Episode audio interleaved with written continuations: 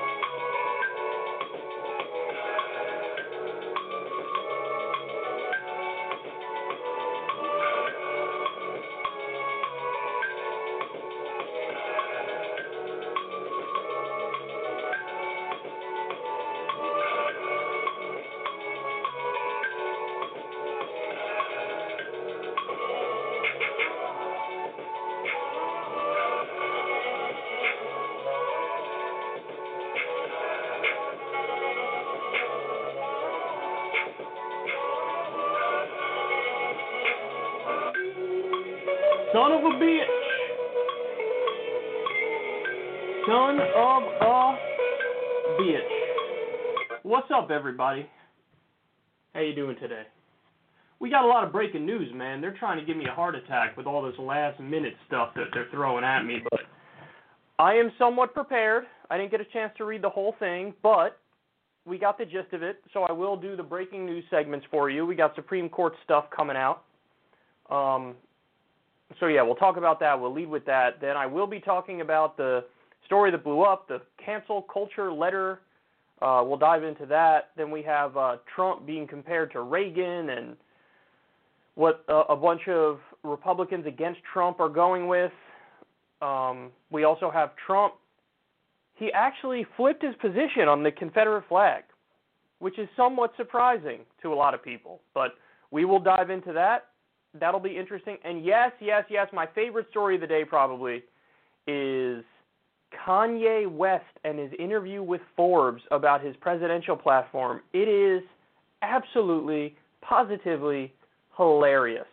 You do not want to miss that. So, a lot of stuff to get to today. I got more stuff than usual. So, I'm going to go ahead and just jump right into it.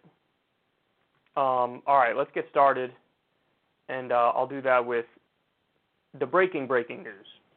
Okay, so news uh, just broke about 10 minutes or so ago, which means I didn't have time to go through the entire decision yet, um, but I get the gist of what happened here. So there were what looks like contradictory headlines about the Supreme Court case on Trump's tax returns. One headline from the LA Times says Supreme Court deals Trump a defeat, upholds demand for his tax returns. That's one headline. Another headline from the Associated Press says breaking Supreme Court won't allow Congress to get Trump tax and financial records for now. So when you when you read through it, and again, I didn't have time to go through the entire thing, but you know, just the gist of it here. Um, apparently, what happened is the Supreme Court said no, Congress, you can't have his tax returns. What's their reasoning? No idea. But they say, oh, the New York Attorney General can, because apparently there were lawsuits, or you had both Congress and the New York Attorney General trying to get him to release his tax returns. Um, but the Supreme Court says the New York Attorney General can have access to Trump's tax returns, but they say that it, quote, probably will not be released to the public. So Congress can't get it. The New York Attorney General's office can get it, but, quote, it probably won't be released to the public. Seems like a very confused decision. What they did is basically punt on the issue And I think they sent it back to a lower court as well. Now, listen, what this is is honestly probably an attempt to make it look like they're not siding with Trump while sort of de facto siding with Trump. That's what it strikes me as. So this way, they get to maintain the veneer of independence and say, no, no, no, we didn't side with him.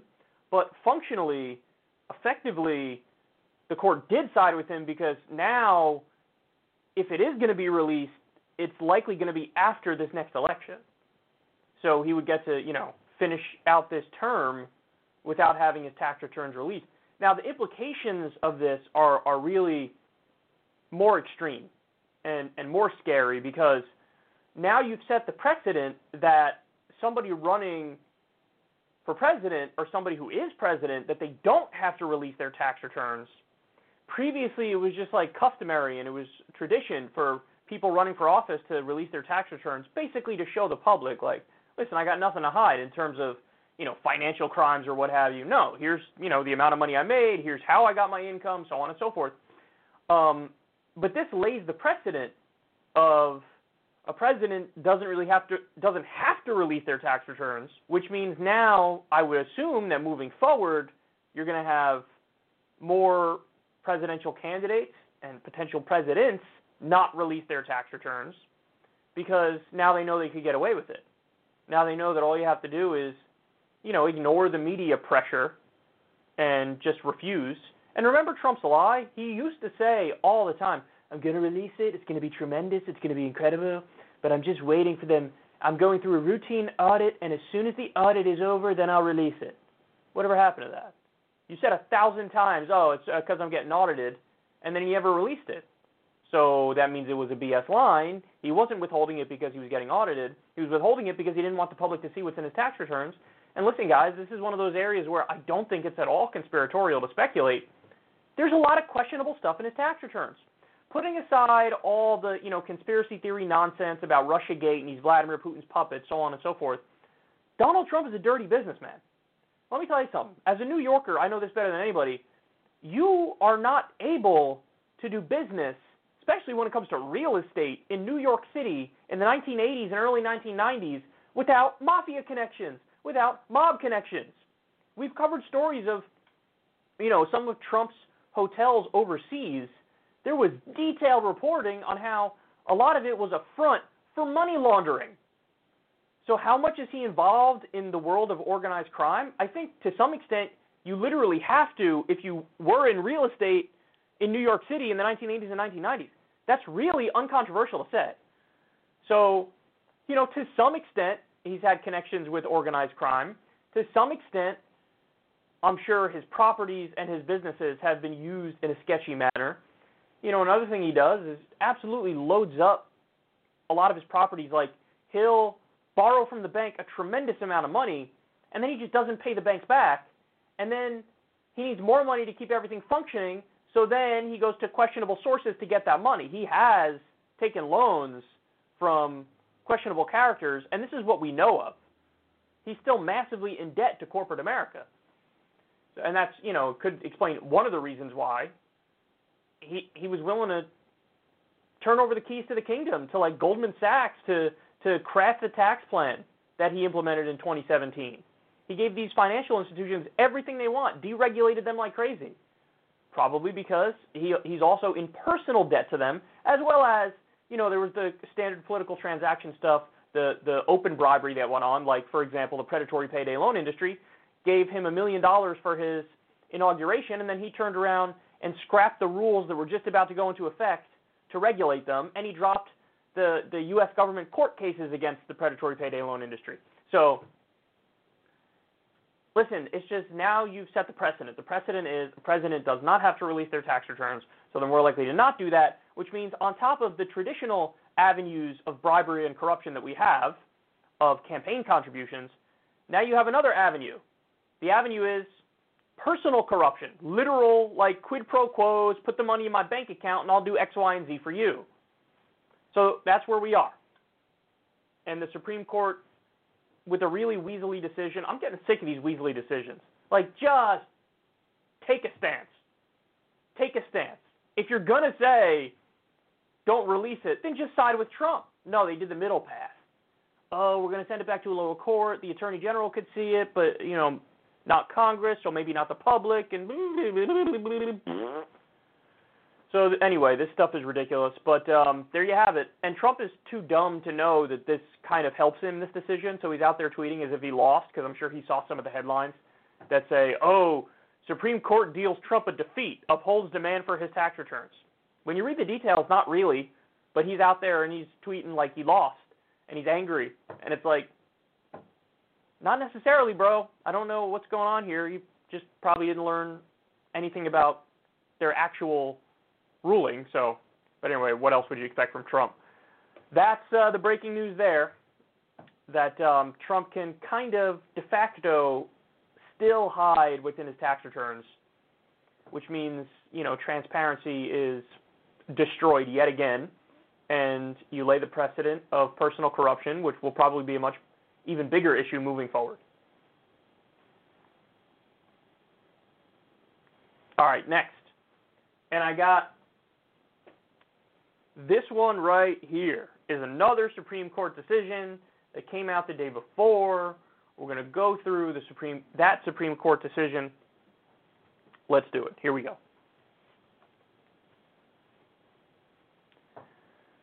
So we have another Supreme Court decision here. Um, you know, we had gotten lucky with some of the earlier rulings, the DACA ruling, which was like a temporary win for the left, but that can, if the paperwork's resubmitted and if they give the Supreme Court a better reason, then the Dreamers are at the whim of uh, Trump, the Trump administration. So it's only a temporary win for the left. I think it was a, a long-term win for the left that, you know, that the LGBTQ community is now protected under non-discrimination clauses. That was a legit win. Um, but now the losses are rolling in, one after the other after the other. And this one's really bad. So Vice News reports here breaking the Supreme Court just ruled that employers can deny birth control to workers for religious or moral reasons. So, let me explain this a little bit to you. Um, under Obamacare, birth control was covered. So it's covered as, you know, part of your employer plans. Basically what Obamacare did is they got rid of like the bare bones basic plans where like, you know, you pay a very tiny amount per month, catastrophic insurance it was called. And like basically you're only covered if you're like about to die. that that was like the catastrophic plans. The Obama administration looked at that and said, okay, this is um, this is just a scam.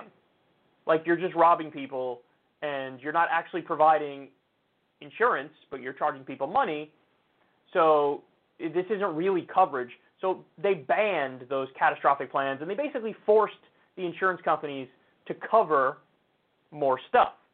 That was one of the parts of Obamacare that's great, along with the you know pre-existing conditions uh, protections, along with kids being able to stay on their parents' health care until they're 26 years old, along with 80% of the money that goes to health insurance companies now has to be spent on health care. Before, you had crazy ratios. Some companies, it was 50 50, 50% of the money for overhead and nonsense, and 50% for actual care.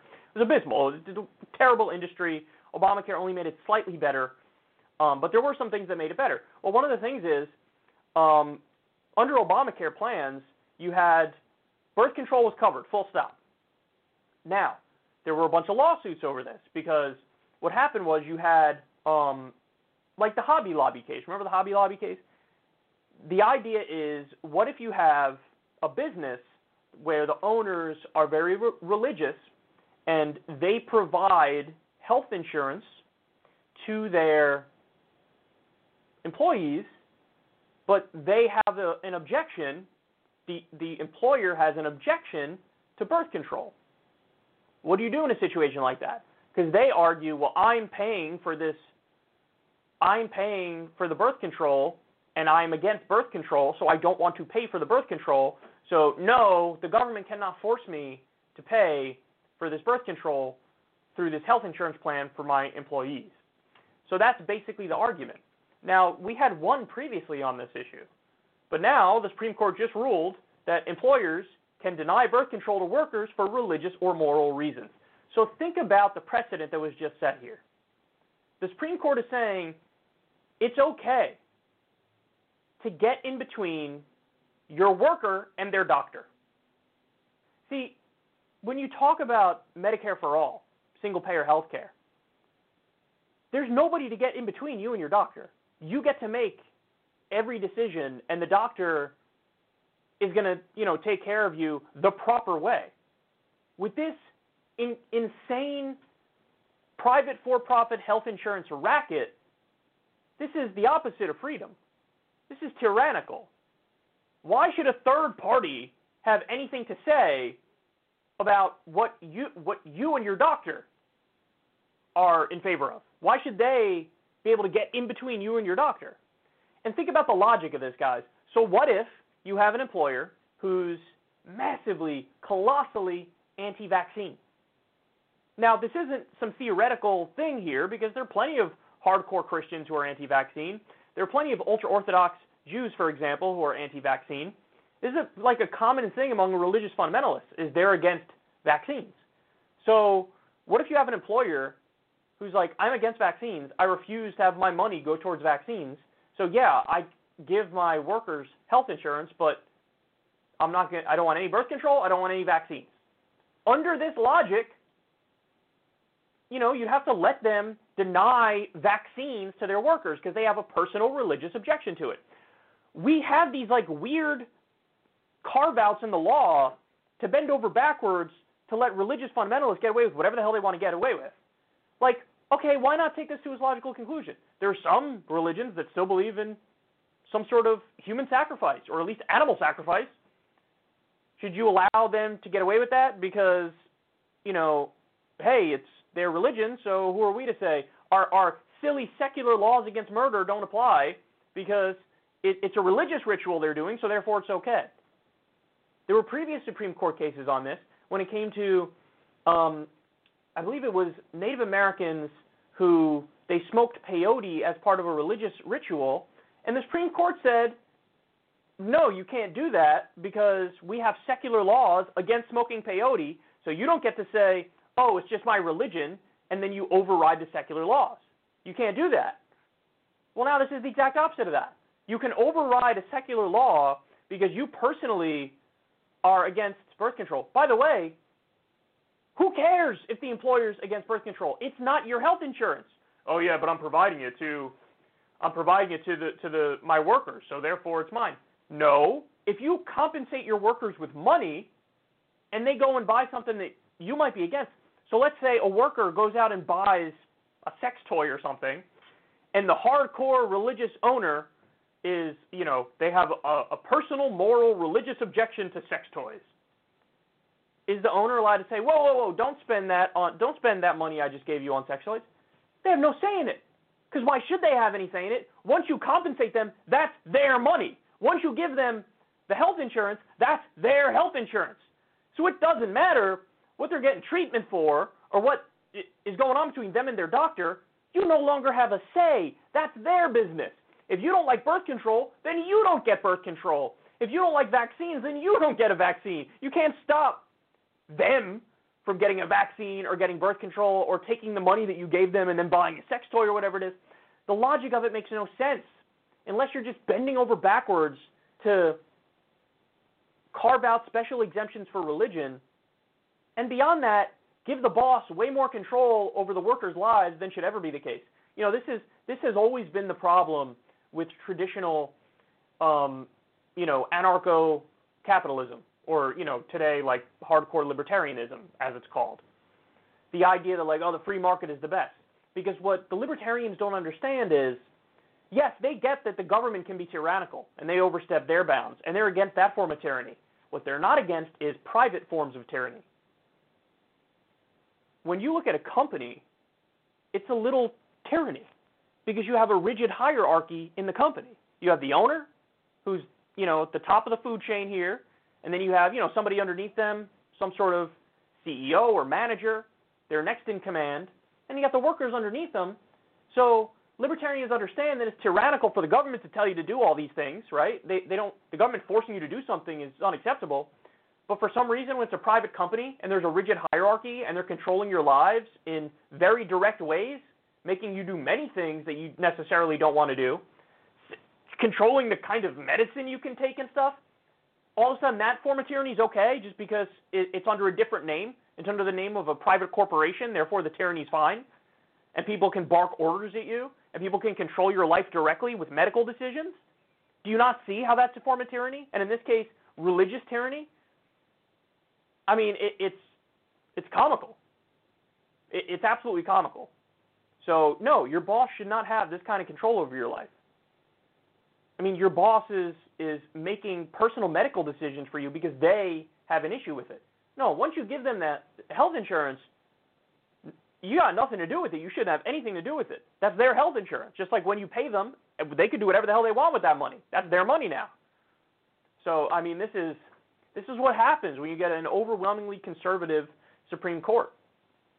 And by the way, don't ever expect consistency either when you talk about these issues, because this was like Antonin Scalia, the very famous far right wing Supreme Court justice, who's hailed as this like brilliant intellectual. He contradicted himself all the time, all the time. He would go back and forth on the conservative position of states' rights nonstop. He did it when it came to states legalizing marijuana. He would say, "Oh no, no, no. See, the supremacy clause of the Constitution means the federal government overrides the state government, so therefore the federal government says marijuana is illegal, so the state governments can't make marijuana legal." Okay, well that's a contradiction to his position on the case involving immigration, where Arizona wanted to build their own border wall, and the federal government said you can't do that because that's our job. Our, you know, we control the national border. We're the national government. And Antonin Scalia said, no, Arizona absolutely can build their own border wall because of states' rights. So they get to make whatever decision they want to make. Well, wait, which is it? You just said with marijuana, no states' rights, the federal government overrides it. But with the border, the federal government doesn't override it and they have states' rights. Which is it? They'll, they, it's just whatever they personally believe in is what they'll then rationalize on. Like that that's what it is. It's I think X, now I'm just going to come up with some sort of highfalutin sounding rationalization to get away with it. Like that's what that is. And so here we have, you know, it's just it's the best argument for single payer I've ever seen. because who the hell wants their boss getting in between them and their doctor? Who wants their boss determining what's allowed in their health insurance? Who wants that? Nobody wants that. Get your hands off get your hands out of my personal life. And I think most people can understand how absurd this is. And most people are going to go, wow, if only we could craft some sort of system where a third party can't butt in and determine what I can and can't do. That system does exist. It's called Medicare for All. And uh, under a system like that, you want your birth control, you can get your birth control. And by the way, you know, in some countries, it's just over the counter. I mean, maybe that's the solution as well. Just birth control should be over the counter. But this certainly is not the correct answer. It really shows you how, how backwards our economy is in many ways. That your boss can have this much control over your personal life because they have opinions on stuff. Are you allowed to do that to them? Are you allowed to say to them, "Hey, I don't agree with you buying that," or "I don't agree with you, you know, doing that medical procedure"? Can you say that to them? Of course you can, but they can say it to you. I think it's it's comically absurd, but yet here we are again and expect a lot more decisions similar to this moving forward.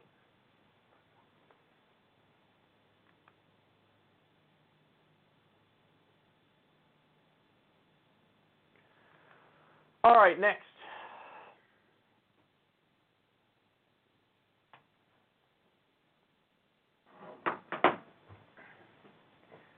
So here we go this is the big scandal of the week that everybody was talking about. There was a an article in Harper's Magazine, which is you know like a left wing publication, and it's titled "A Letter on Justice and Open Debate." And um, so this was about cancel culture, and I want to read you some key parts, and I'm going to tell you who signed it and why this was so controversial. So um, here's you know the gist of it summed up. They say editors are fired for running controversial pieces, books are withdrawn for alleged inauthenticity, journalists are barred from writing on certain topics, Professors are investigated for quoting works of literature in class. A researcher is fired for circulating a peer reviewed academic study. And the heads of organizations are ousted for what are sometimes just clumsy mistakes. As writers, we need a culture that leaves us room for experimentation, risk taking, and even mistakes. Um, we need to preserve the possibility of good faith disagreement without dire professional consequences. So, you know, the, the things that they allude to in there are real cases. I think the most egregious example was that there was this guy, this professor, who, in the wake of the riots in Minneapolis and elsewhere, he shared a study, and it's actually a study we covered on this show as well. And the study found that it actually is the case that nonviolent peaceful resistance wins a hell of a lot more than riots. And you know, the argument is it was a researcher who studied the civil rights movement professionally and did it for years. And they found that what happens when you have peaceful nonviolent resistance is that attracts very positive media coverage. And when you have the positive media coverage that sort of sways the wishy-washy centrists in the country and makes people, you know, makes people become supportive of the agenda of the people who are acting very peacefully. And actually, funny enough, if the cops are being violent against the peaceful protesters, that helps the peaceful protesters even more. That's when you really get change, is when people see almost like a comic book villain like situation where the cops are being clearly wrong and the peaceful protesters are clearly right. That's the thing that leads to change the most. What doesn't lead to change is when you have, you know, violent protests or, or, or riots, because then what happens is the media turns on the protests and they start describing, you know, a, a situation as dangerous, and then the wishy-washy centrists turn towards believing more in law and order and security and like, hey, get things under control if they see violent protests and riots. So this guy shared this study, and then there was a backlash, and he was fired over it. And he was fired because, oh, he wasn't sufficiently uh, supportive enough of Black Lives Matter, and this is undermining the important movements. And, like, it was just, it was a terrible rationalization, and it was honestly abysmal and comical, but that's exactly what happened. The person was fired for sharing a study about how nonviolent peaceful resistance is preferable to riots. Think about how insane that is you know, and there's many instances of this. Lee Fang um, was interviewing people about the riots, and there was somebody we was speaking to who was a minority, and the person said, like, I, I agree, police brutality is horrible, and we have to stop it, and I side with the movement on this front. I just also wish that there was more concern about the run of the mill crime that's happening in our communities. Now, listen, that is an old conservative trope. Like, what about the black on black crime? That's definitely an old conservative trope. And when a conservative uses it as a general rule, they're just deflecting from police injustices. So they're like, almost like, hey, there's nothing to see there. There's no problem to fix there. What about the black on black crime? It's a way to deflect. So I do think that's a Weasley argument. But context matters. And this young minority who's pro Black Lives Matter who was saying this, that context is different than a hardcore conservative using it to deflect I think that person's actually concerned concerned about the crime rate in his community, and so he's making a point. Lee Fang tweeted it out. He was immediately accused of being a hardcore racist, and he was forced to like do this apology over it. So anyway, I'm I'm dragging on here, but the point is, the point of the article is very simple. The point of the article is like, hey guys, can we please just not fire people or totally socially ostracize them for having questionable or fringe, opinions. You could disagree with them, you could argue over stuff, but please just don't be overly punitive. Like do an outrage mob where somebody's life is ruined, dox them or whatever, or fire them, which has been happening a lot when people say things that are just ever so slightly off base. Let's let's not do that anymore, please. Like that's the gist of the letter. Okay. Now, um, I totally agree with that sentiment. But let's dive into this a little deeper. So, here are some of the people who signed this. This is interesting. Obviously, you can see J.K. Rowling, Rowling, Rowling, however you say it, Noam Chomsky, but also David Brooks, David Frum, Malcolm Gladwell, Fareed Zakaria of CNN, Matt Yglesias of Vox, Bari Weiss, Zephyr Teachout, Bernie Surrogate, she's great, Salman Rushdie, and uh, Wynton Marsalis. I thought that one was interesting. He seems like you know musician amongst people who are more you know newsy. But anyway, I digress. That's just some of the people who signed. I believe there's like maybe about a hundred people who signed it. Um, so there was a giant backlash over this. Now, what exactly is the nature of the backlash? Well, I think the first point people made, and on this one I kind of agree, if you read the article, it does kind of sound like really self-important and self-aggrandizing in a way where these people think like, yeah, we are the last bastions of freedom of speech, good sir. And it's just like, uh, okay, relax a little bit. Like, also scale is important in this conversation.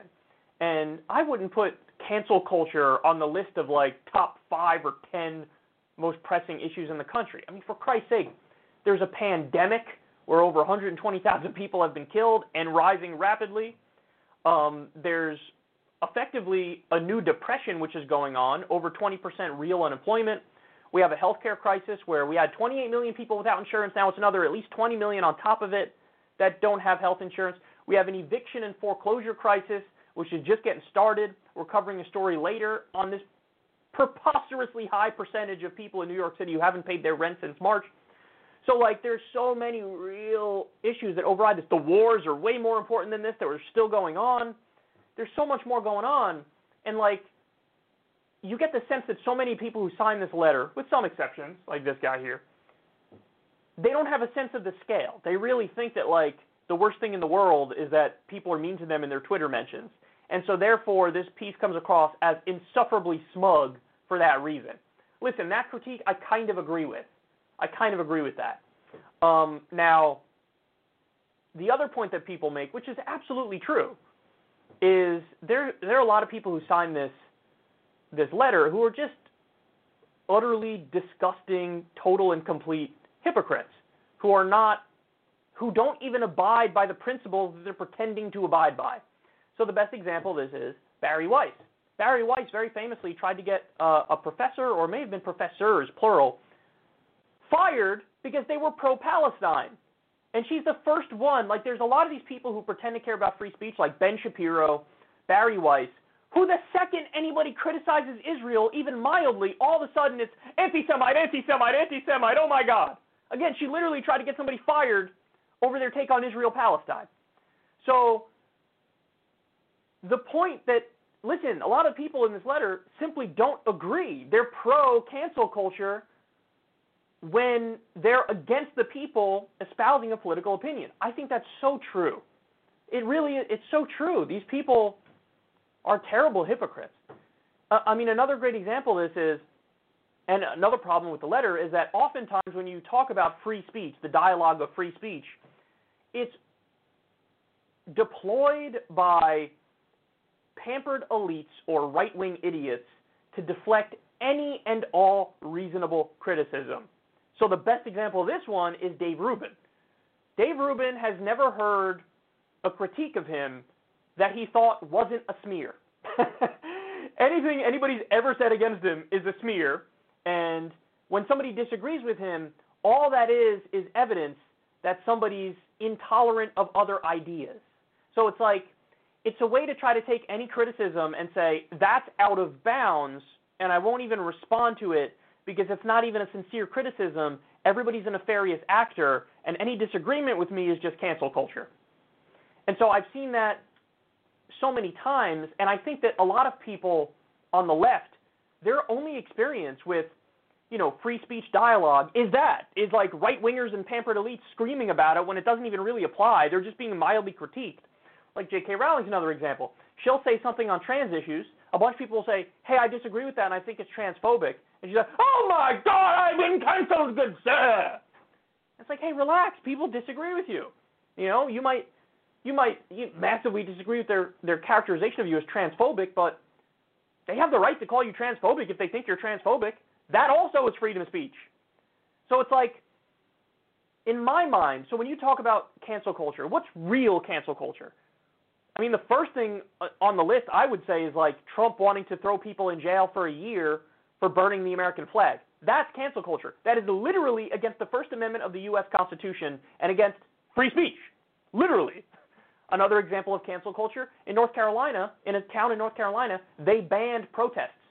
How did they do it? If you showed up, they arrested you to protest at a Confederate monument. They arrested you if you showed up, and then if you went to try to get a permit to go protest, they would deny you permits. So effectively banning free protest and free speech. That is real cancel culture. What else is cancel culture? What I just described before. If you if there are professional consequences for something that you say which is out of the mainstream. So again, like somebody being fired for having an opinion that's out of the mainstream. I think that's cancel culture.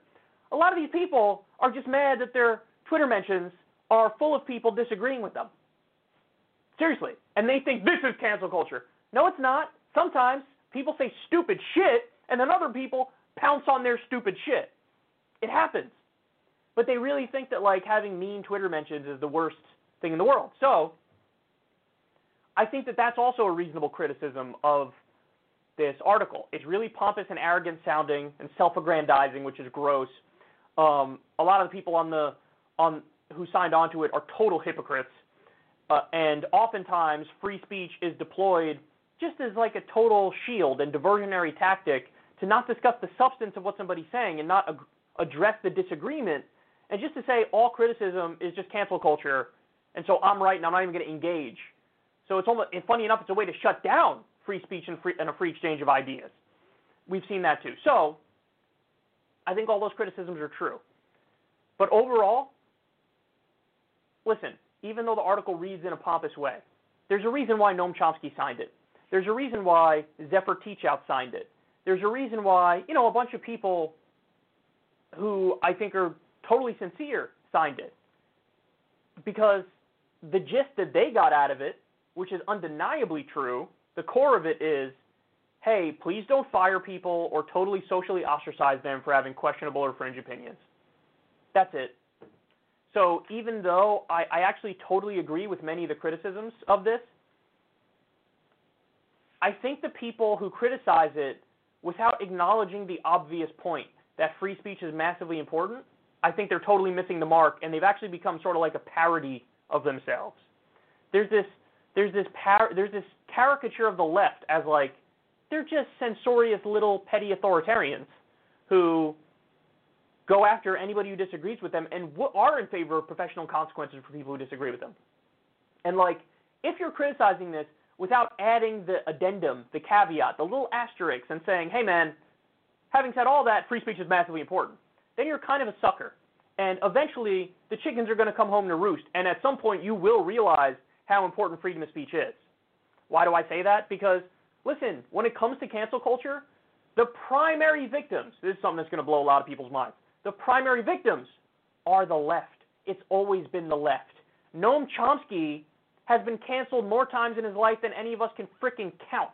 You want to know why? Because Noam Chomsky tours the United States of America giving speeches calling the United States of America the number one terror state in the world. You don't think that's controversial to many people? It absolutely is controversial to many people. You know what else has been happening on social media? Facebook pulled down a page called Cop Watch because they exposed the cops doing terrible things. Now, I look at that and say, that's freedom of speech, and that's holding the cops accountable. Well, it turns out power centers are pro cop, and so they say, no, no, no, this is more like hate speech, and we got to take it down. You're being too critical of cops. Pro Palestinian Facebook pages have been pulled down under the guise of this is hate speech and they're massively anti Semitic. Pro BDS pages. There was a, an anti war journalism outlet that was pulled down from Facebook and they came up with some bullshit, dubious thing like, oh, the funding was questionable or something, so they pulled it down. Guys, the left will always be the primary target of censorship. Why? Because the left actually threatens power centers. If you if you threaten power centers, they will first come for you. Look at Edward Snowden, look at Julian Assange, look at Chelsea Manning. If you want, especially when it comes to social media, the last thing you should want is to give powers of censorship and filtering and deplatforming to Silicon Valley billionaires. They don't agree with you. They don't agree with you. So I don't know how, how clear I could say it. If you gave censorship powers to social media and we had social media in 2003 in the lead up to the Iraq war, they would have pulled down everybody who was saying, actually wrong, Saddam doesn't have weapons of mass destruction, and Saddam did not work with Al Qaeda. They would have said, that's fake news, we can't allow that in the discourse, pull it down. They would have pulled us down, you know, and they actually did try to drown us out in 2016 when we said, oh my God, the WikiLeaks proved that Bernie Sanders was screwed in the primary and Hillary stole it. Mainstream media was like, no, that's fake news, and if you discuss it, you're a Russian puppet and you're doing the bidding of a hostile foreign power. They look at us and say, we're fake news and mainstream media has an L. Russiagate! If you dissent on Russiagate, you're viewed as wrong in the eyes of polite society. Why the hell would you want to give people who are part of the establishment more powers to censor? So just like I don't know what to tell you if you don't realize how important free speech is. See, the problem is many people get too comfortable and they think, well, obviously it will never affect me because my opinions are all correct. And bro, people don't agree with you. People don't agree with us. A lot of the things that the left say is like super counterculture and edgy in polite society. You know, they definitely will come after hardcore Black Lives Matter people. They definitely will come after Marxists. I mean, this again. I'm amazed that some people don't see this. It's obvious. Um, so you just you have to realize why free speech is so important, and this is why somebody like Noam Chomsky signed this because despite all the arrogance of the letter and the hypocrites who are on it, the core of it is let's stop cancel culture, and I think that's that absolutely needs to happen. And why would you cede this ground to the right also? There's no why would you do that? Because now you're making them look more edgy than you, and you look like you're, you know, the person with a stick up your ass, go, like mods, mods, please, please come help. You're making them look cooler than they are. like the real way you respond to the right is how I'm responding to them now, where you say, well, actually, you're a hypocrite. You don't believe in free speech, and I do believe in free speech. How you like them apples? That's how you do it. And uh, listen, I, just final thing.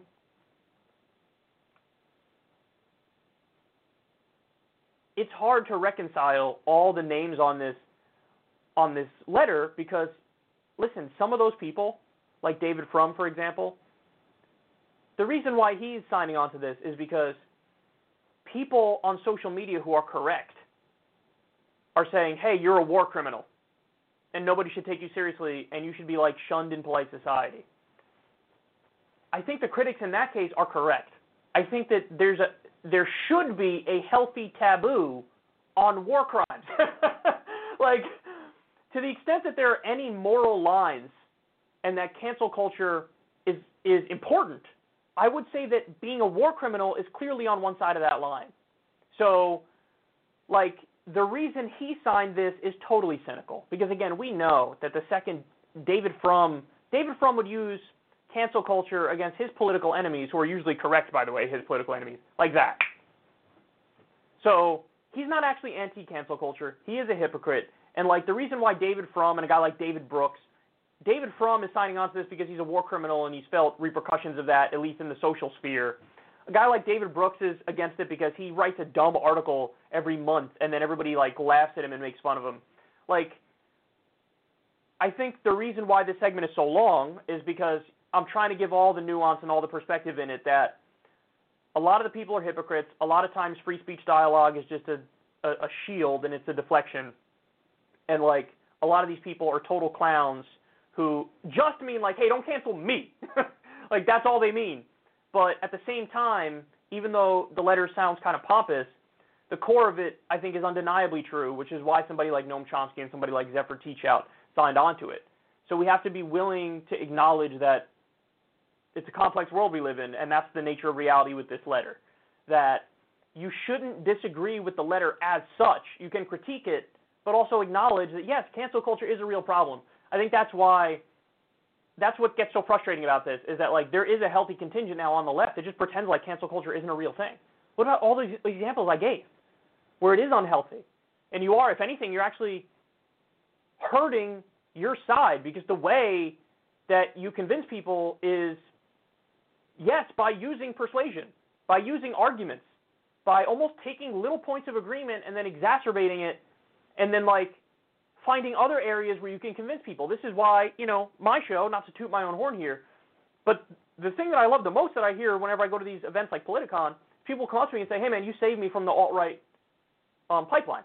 And I love hearing that because then that's exactly the point. The point is I'm trying to craft arguments on this show that it's not just me preaching to the choir. It's me expanding beyond my bubble and almost getting people who otherwise would dislike me on a lot of stuff to say, you know, I agree with Kyle on that. Interesting. Now let me see what he has to say on this other thing. So like that's how you that's how you convince people. You don't do it through like firing them or doxing them or any terrible things if they happen to have a, an opinion that's gross.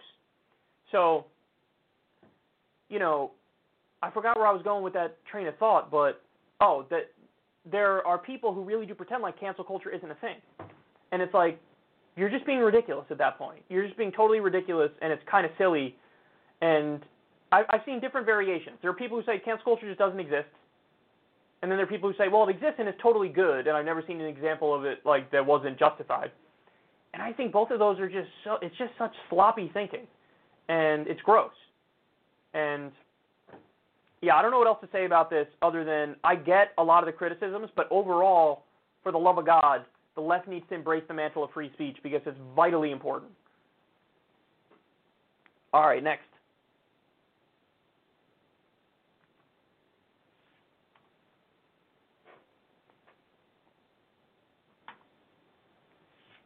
Trump and Reagan. This is going to be interesting. So we have a new ad from Republicans Against Trump. They compare him to Reagan here. Let's watch, and then I will explain to you why this is kind of absurd. For the first time in our memory, many Americans are asking does history still have a place for America? There are some who answer no, that we must tell our children not to dream as we once dreamed. Together, tonight, let us say that America is still united, still strong, still compassionate, still willing to stand by those who are persecuted or alone. For those who are victims of police states or government-induced torture or terror, let us speak for them. I believe we can embark on a new age of reform in this country that will make government again responsive to people. We can fight corruption while we work to bring into our government women and men of competence and high integrity. Tomorrow you will be making a choice between different visions of the future. Are you more confident that our economy will create productive work for our society? Or are you less confident? Do you feel you can keep the job you have or gain a job if you don't have one? Are you pleased with the ability of young people to buy a home, of the elderly to live their remaining years in happiness, of our youngsters to take pride in the world we have built for them? Are you convinced that we have earned the respect of the world and our allies?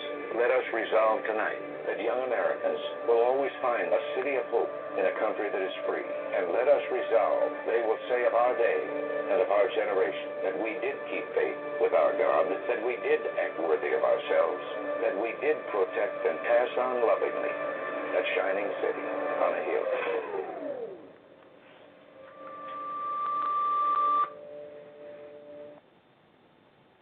So the implication of that ad clearly, in no uncertain terms, is look, Trump is really, really, really bad. Here's Reagan, and he's good. Like, oh, look at the dichotomy. Don't you wish we could go back to the days when we had serious, good Republican presidents? That's what the whole point of the ad is. Let's compare Trump to former Republican presidents and see Trump is so bad, and former Republican presidents, look how good and serious they were, and look how beautiful this speech is. That's the point of the ad. And I saw people who are nominally on the left praising this ad. You, without even realizing it, these people are sanitizing the Republican Party and former Republican presidents. Stop doing that. It's like this revival of George W. Bush that we've seen in the Trump years, where even people on the left now have a favorable opinion of him. Have you people lost your minds? George W. Bush is a war criminal. He did torture his economic policies helped crash the economy. He did an illegal and offensive war against a country that didn't attack us, killed a minimum 200,000 civilians. That, that's not okay. But now you're basically excusing all that stuff because Trump bad. I agree, Trump bad. I'm not saying Trump's good. But the other Republican presidents were bad too. And in many instances, sometimes even worse than Trump. And I'm saying that based on the policies, based on the actual record. So, listen, Reagan was not good. Reagan, let me give you a little list here that I jotted down as I was watching that ad. Reagan accelerated the war on drugs, which is the new Jim Crow. So Ronald Reagan is pro the new Jim Crow. Lock up poor white people and minority communities as much as possible. He accelerated the war on drugs. He cut taxes for the rich. He deregulated Wall Street. He massively increased defense spending. He fired nearly 12,000 striking air traffic control workers. He was colossally anti union. He cut Department of Education funding in half. And he very famously ignored the AIDS crisis. Those things are inexcusable. And they're not okay. Stop rehabbing his image. Stop right now.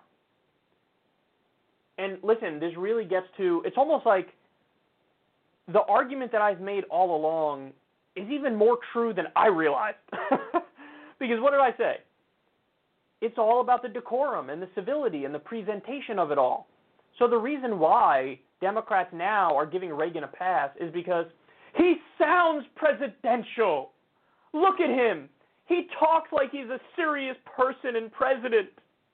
And he doesn't fire off mean tweets. And he has a filter and he watches his words and he says pretty things from time to time. Yes. So you're th- these people are admitting that they're suckers. They're like, listen, you could keep doing as as much terrible stuff as you want, but just BS me to my face and I'll be happy. That's what this is. That's what this is an admission of. Hey, as long as you BS me, we're good. Stop rehabbing Republican monsters. Reagan was a monster. You don't have to say Reagan good to make the point that Trump bad. But again, this is what happens when you have former Republicans or current Republicans against Trump. Is that seriously the only reason they dislike Trump is because of the mean tweets and because he's unhinged? I'm not kidding. They're like, man, you can't make us look professional as you do all these terrible policies. That's why we're against you. That's the only reason. So if you're on the left, recognize that. And do not boost these charlatans and these frauds.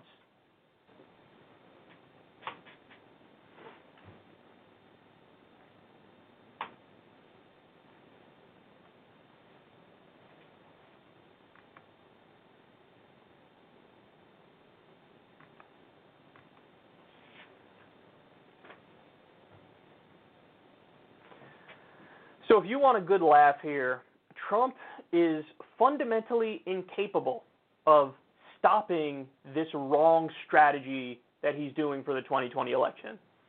Trump campaign considers displaying statues at future rallies. The president criticized those calling for removal of controversial monuments. You know how there's, you know, people said about hippies like, oh, they're tree huggers. Trump is like a statue hugger. He's become like the right wing parody of the left wing stereotype. Okay, how many times have we gone over this? You can't run on the culture war and on statues when you have a pandemic killing people all across the country and an economic depression. You're going to get your ass handed to you, which is why in every single poll, Biden maintains a colossal lead because people get the sense like, oh, this guy's ridiculous. He's just talking about the culture war as like the country's falling apart. What are you doing? And now he's taking a step. He's like, oh my God, my culture war thing is not working. Let's do it even more. Get some statues behind me at an event, and I'll hug like a George Washington statue or something.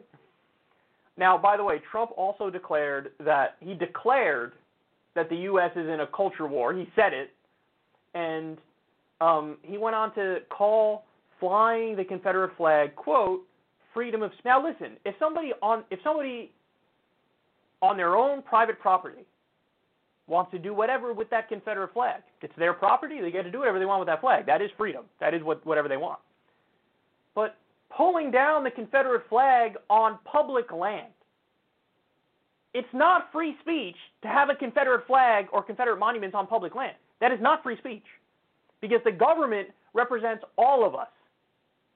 And so to fly a Confederate flag or ha- put up a Confederate monument, that is literally a symbol of oppression for many Americans living in those states. So black people are paying for a monument or a flag that represents a giant middle finger to them. No, the government is supposed to represent us. Represent us, all of us. So putting a, fl- a, Confederate flag up or a Confederate monument on public land is not free speech. On private land, it is. It is free speech. Doesn't matter how much we dislike the Confederate flag, it is free speech on private land, not on public land. So he's wrong when he says that. But also, note the irony. Note the irony. Trump does not think burning an American flag is free speech. If it's your own American flag, it absolutely is free speech. The Supreme Court ruled exactly that in 1989. But he says burning a flag is not free speech. He wants to punish that with a year in jail. But keeping up Confederate flags on public land is free speech. Totally wrong, totally backwards. And again, you could tell here that he's just leaning into the culture war. Now, the little cherry on top at the end of this story, just to show you how immensely cynical Trump is and that he doesn't he doesn't have a strong position on any of this garbage. He's doing it because he views it as a vessel to continued power for himself. He thinks this is the way to win the election, so this is the avenue I'm going to go. But look at what Trump said. This is this is in 2015. This is 5 years ago. This is not that long ago. Look at what he said about the Confederate flag back then. You're the lone Republican presidential candidate who has yet to weigh in on whether or not you think the Confederate flag should be flying above the State House in South Carolina. Do you think it needs to go? I think it probably does, and I think they should put it in the museum, let it go, respect whatever it is that you have to respect because it was a point in time, and put it in a museum. But I would take it down, yes.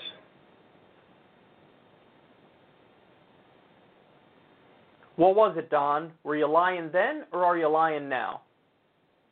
What is it that you really believe? He's vapid. He doesn't even know what he really believes because it's not about that. It's about I want to be president and I want to say or do whatever I think I can in order to continue to be president and to win this next election. Right now, I think my best strategy is going all in on the culture war, so I'm going to go all in on the culture war. That's what he's doing. That's what it is. Total clown. Total clown. It, you know, I do find it amazing. How are you going to run for president? And you don't even know what you believe on these issues. Like that isn't that thing number 1 is like you have to have strong beliefs on all these different issues to run for office no matter what your opinion is. Shouldn't you have one when talking about these issues?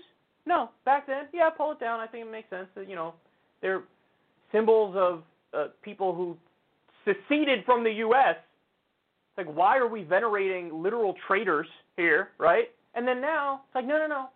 I'm in favor of them and it's free speech. He doesn't believe anything. He believes in more power for Donald Trump. So again, he will say and do whatever the hell he thinks. He he responds to pressure. But it's mostly the last person he hears from. It's like when he ran and it was uh, you know, all like the wars are stupid, we're to get out of the wars. We're still in all the wars. All of them. Right now. So what happened? What happened was the generals behind closed doors were like, yeah, here's what's going to happen. We're not going to pull out of Afghanistan and Iraq, so get used to it. And he's like, right, totally, we're going to do that. The best example of this actually is um, the pharma example. He used to say, Trump used to say in his speeches all the time, we're getting ripped off. We're getting ripped off by big pharma. We're going to negotiate for better drug prices for, for Medicare. That's what we're going to do. It's going to be amazing. It took one meeting with pharmaceutical lobbyists for him to totally flip his position and say, I think it's very unfair to negotiate for lower drug prices with these pharmaceutical companies. Took one meeting. All it took was a handful of lobbyists to give him some BS argument, and he was like, No, right, you're totally right, I agree. This is what happens on every issue with him. Whoever's the last one in the room, he's like, They're right. So guess what? Now his response to the coronavirus, look at how weak it's been. Well, on the economy, he's got Larry frickin' Kudlow telling him what to do. And Larry Kudlow literally floated a capital gains tax cut to deal with COVID. That's a tax cut for people with investments. 90% of the market is owned by the top 10%. You're saying cut rich people's taxes and that'll help with COVID-19, with the with the bounce back from COVID-19. Are you insane? But that's the last person in the room. So Trump's like, absolutely. I think that's a great point, Larry. We're going to look at that very strongly. He doesn't believe anything. He doesn't believe anything. What a joke. So, and even if you're somebody who's a fan of him, how do you how do you square this circle?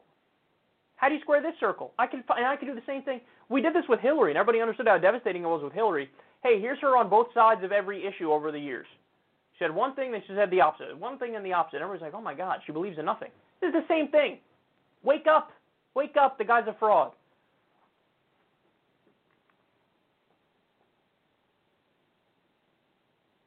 Okay, next.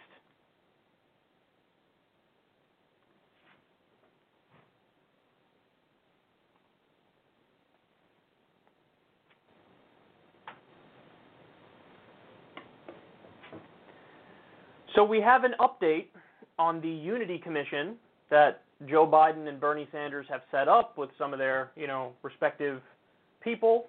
Yeah, John Kerry, for example, was on Biden's Unity Task Force, and um, AOC was on Bernie's, and they came together to work on climate policy. They worked on six um, different issues or overarching issues, categories, um, and they just released a list of their recommendations. It's over 110 pages.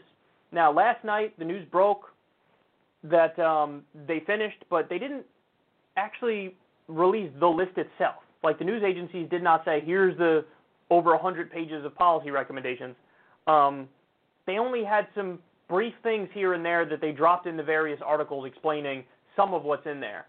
So um, here's a tweet on it. This is from an NBC News reporter. So we have an update. Oh, excuse me. Um, six policy task forces have released a hefty list of recommendations for the party's nominee and, and DNC platform committee to, to consider. Details on the united effort to coalesce voters provided first to NBC News. So, here are some of the few details that we actually have.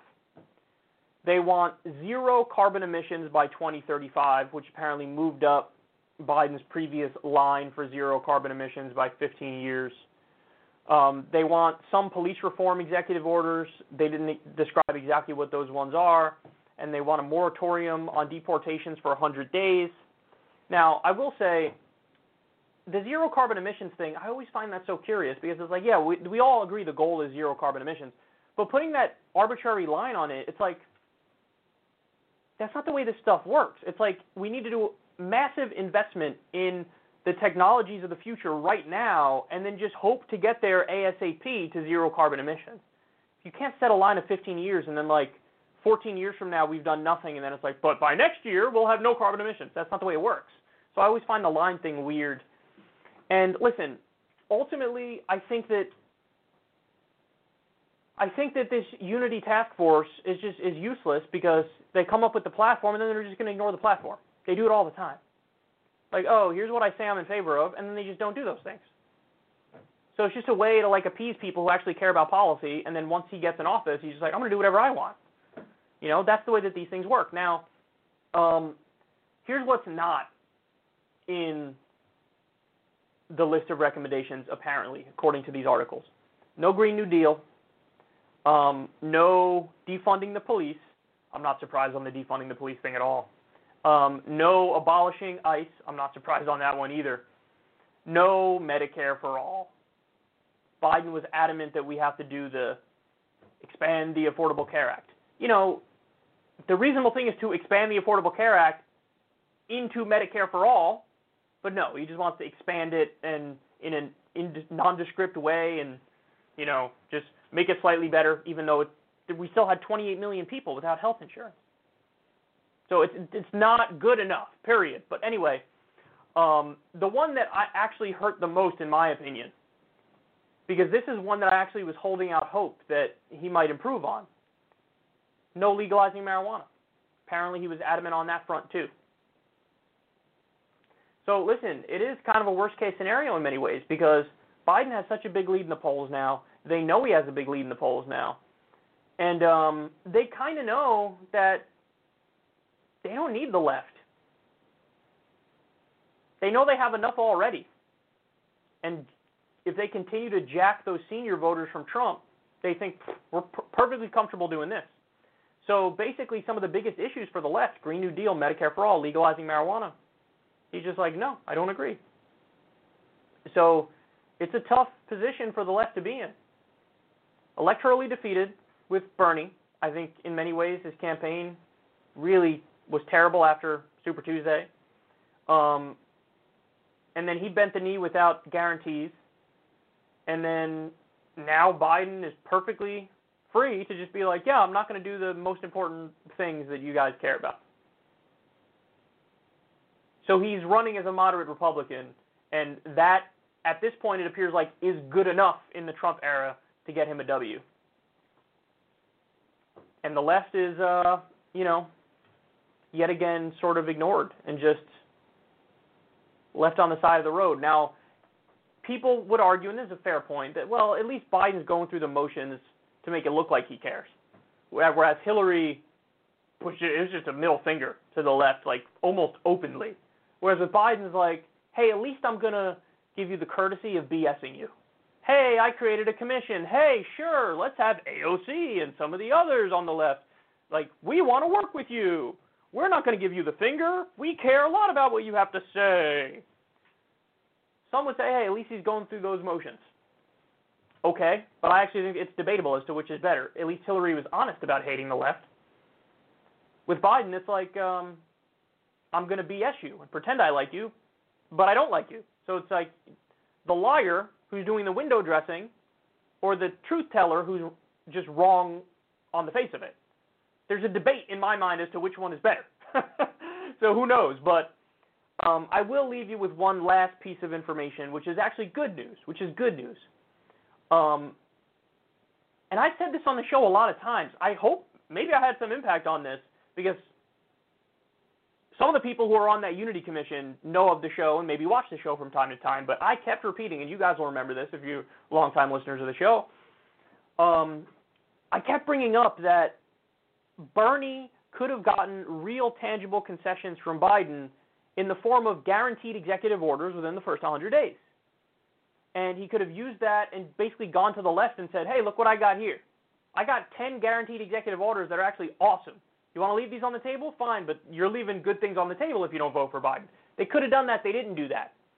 But as part of this, you know, Unity Commission, apparently one of the ideas that they came out with is Biden says he's in favor of a Buy American executive order, which was one of the things I was saying he should come out in favor of a Buy American executive order.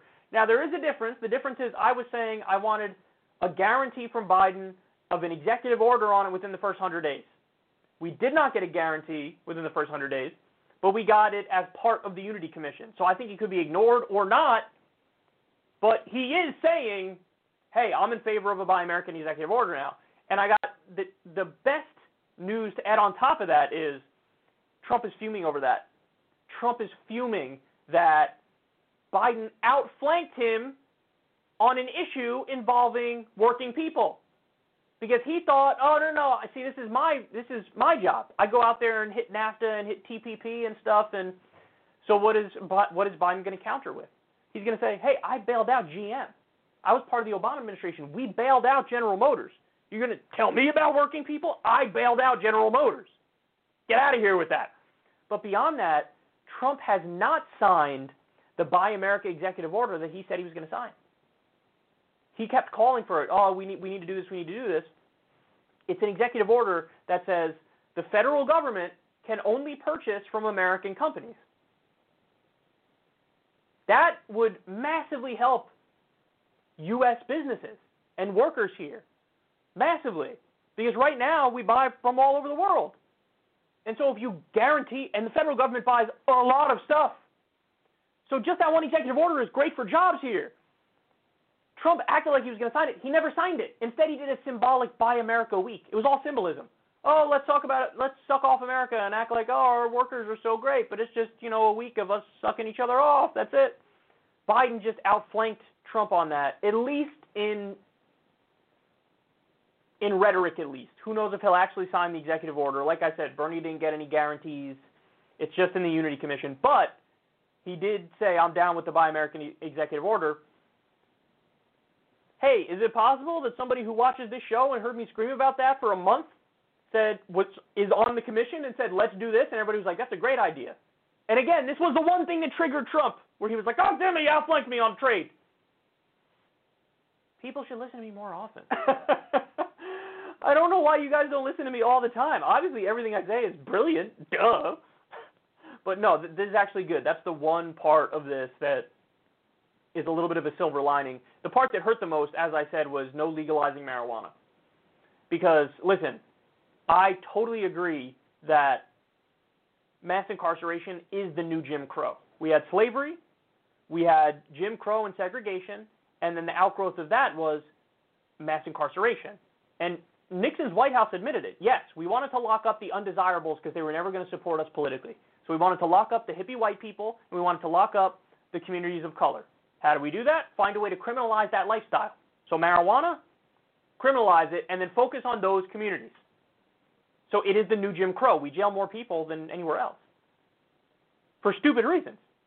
So if you're not talking about legalizing recreational marijuana and freeing every nonviolent drug offender, then you are supportive of the new Jim Crow. Joe Biden is supportive of the new Jim Crow. And that's unacceptable. That's really sad because I thought this is one area where it's possible. He's like, you know what? Fine. I knew he wasn't going to say it on Medicare for all.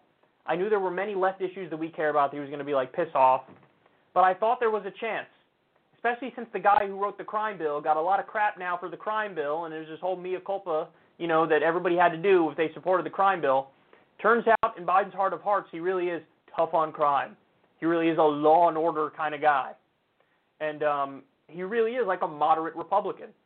So he's like, no, I don't, I don't agree with legalizing marijuana. That's a big one. That's bad, man. That's terrible.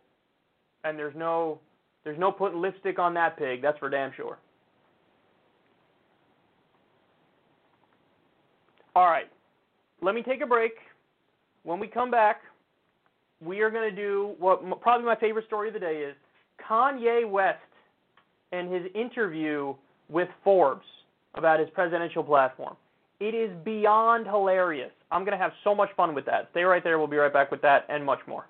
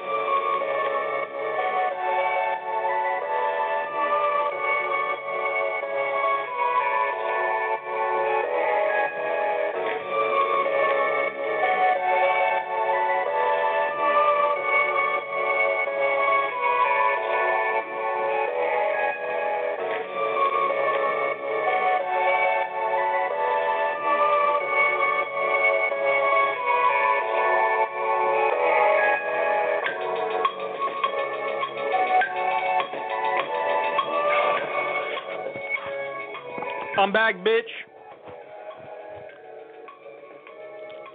That was a very productive break.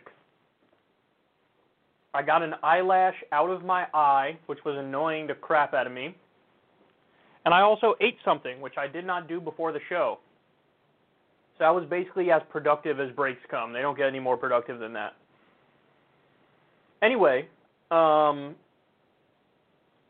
it's time to talk about Kanye West.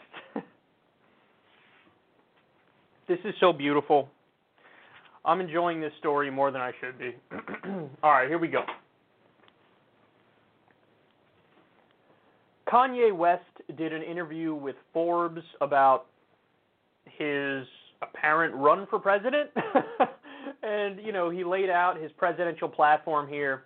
I'm going to go through it in detail. You're going to know exactly what Kanye is running on. Now, before we get started, I have to say, is he actually running?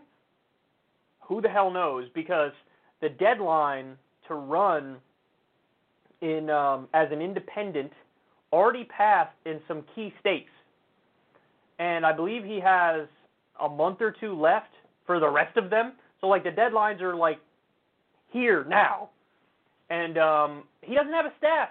He has no staff. So if you don't have staff working on this right now, then you're not really running for president. I don't I don't know what to tell you. Like there's all these steps and these hoops you have to jump through and all these things you have to do and it's a massive colossal gargantuan effort from a lot of people. And if the ball's not rolling on that already, then obviously you're not running. So anyway, that's the that's my spiel. But he brings up like oh 2020 or 2024. So it's almost like he's saying like yeah maybe now, but definitely it's not now 2024. So who knows what he's doing? He's all over the place. But I found this interview hilarious. so let me give you. Let's start with this. They asked him about his natural political party. He says, "quote I would run as a Republican if Trump wasn't there. I will run as an independent if Trump is there. On his previous support for Trump, Trump is the closest president we've had in years to allowing God to still be part of the conversation. What? On his MAGA hat moment. One of the main reasons I wore the red hat as a protest to the segregation of votes in the black community. Also, other than the the fact that I like Trump hotels and the saxophones in the lobby. So that one actually kind of contradicts what he had previously said. He used to say, "I like I like Trump because he's dragon energy, and I'm dragon energy too." Well, now you know he says he likes Trump because uh, he doesn't like that Democrats get the black vote in like upwards of 90%. And um, he doesn't like that, and he also likes Trump hotels. I mean, I don't even know. This is one of those thing, things where I don't even know where to begin. The fact that he said that he thinks Trump is the closest president we've had in years to allowing God to be part of the conversation. When I think of like a godly person, Trump is like the last person that comes to mind. Trump is clearly like just colossally self-obsessed. Well, so is Kanye, and that's you know, you know they say real recognize real. I guess narcissist recognize narcissist as well. But I don't know how anybody could look at Trump and say like, well, that that man is so godly. the guy's probably never said a prayer in his life. Yeah. It, anyway, um, this gets better and better. I'm just getting warmed up here. He says, let's see if the appointing is in 2020 or if it's 2024 because God appoints the president. Oh, is that how it works? If I win in 2020, then it was God's appointment. If I win in 24, 2024, then that was God's appointment. What if you don't win at all? is that God just doesn't want you to be president, I guess then? On on the coronavirus cure, he says, "We pray. We pray for freedom. It's all about God. We need to stop doing things that make God mad." okay, he thinks prayer is going to cure coronavirus. Come on, Kanye. Come on, bro. And if you think, come on, Kyle, you're not being fair, that's not a charitable interpretation. Look at the very next thing. On vaccines, he says, quote, it's so many of our children that are being vaccinated and paralyzed. So when they say the way we're going to fix COVID is with a vaccine, I'm extremely cautious. That's the mark of the beast. They want to put chips inside of us. They want to do all kinds of things to make it where we can't cross the gates of heaven. I'm sorry when I say they, the humans that have the devil inside them, and that and the sad thing is that the saddest thing is that we all won't make it to heaven. That there'll be some of us that do not make it. Next question. Come on, bro. What the fuck is this? So his platform is coronavirus cure, prayer, vaccines against them. so now I'll give I'll give you more here. We'll do more rapid fire. But he goes on. Um, so he's asked about his foreign policy. His response: I haven't developed it yet. I'm focused on protecting America first with our great military. Let's focus on ourselves first. But what does that mean? What does that mean? He says, I haven't developed it yet, but I'm focused on protecting America. Yeah, but some people say, I think wrongly, others disagree, oh, we have to protect America from like Al Qaeda and ISIS, so therefore it's totally justified for us to stay in Iraq, for us to stay in Afghanistan, for us to keep escalating in other countries in the Middle East. Like, what entails the whole I'm focused on protecting America? That's the question. Somebody like me would argue, hey, we are being the aggressors in, in these situations, and there's no definition of victory in these wars, so let's come home. That's what I would say. To me, that's protecting America. Other people say, no, protecting America is, the neocons say, bombing the hell out of everybody else. So, what is your take on that? Are you pro intervention? Are you against intervention? Are you for what's called soft power with drone strikes and whatnot? Or are you for boots on the ground, as they call it, which is outright invasions? How do you run for president and say, "Oh, foreign policy? I, I don't, I haven't developed that yet." Bro, foreign policy is literally the most important thing a president does. Foreign policy. The president is the commander in chief. He has direct control over the military. He is above the generals. He gets to call the shots on foreign policy.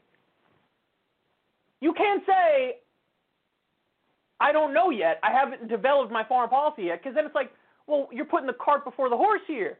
Why are you running? See, this is what drives me crazy, and this is how you know we're truly in a uniquely narcissistic age, is that you get the sense, and it's not just, I'm picking on Kanye here because he's a clear example of it, but Trump was the same way. There are other people in the Democratic Party who are the same way. Beto O'Rourke comes to mind, for example. Pete Buttigieg. They they don't care about the policy. They just want the name recognition and the self-aggrandizement. They want the title of president. They want that power. So it's like, let me get the office and then I'll fill in the details. But the whole point of getting the office is supposed to be the details. Like, here are the things I want to do, and that's why you should vote for me. This is it's so frustrating. Anyway, but it's also funny in the case of Kanye. On abortion, he says, I am pro life because I'm following the word of the Bible. Now, um, Kanye, I hate to burst your bubble here, but the Bible has many parts that are pro abortion. This is something that the pro life people have tried to hide from the rest of us for a long time. But I, I actually have done multiple segments on this in the past where I go through the exact passages. There's one passage where they say, um, if your wife's having an affair, she's supposed to drink what they call bitter water in the Bible, and the bitter water forces a miscarriage. So, in other words, the Bible says if your wife cheats, drink this potion to have an abortion because that fetus might be the fetus of another man, so obviously you got to abort.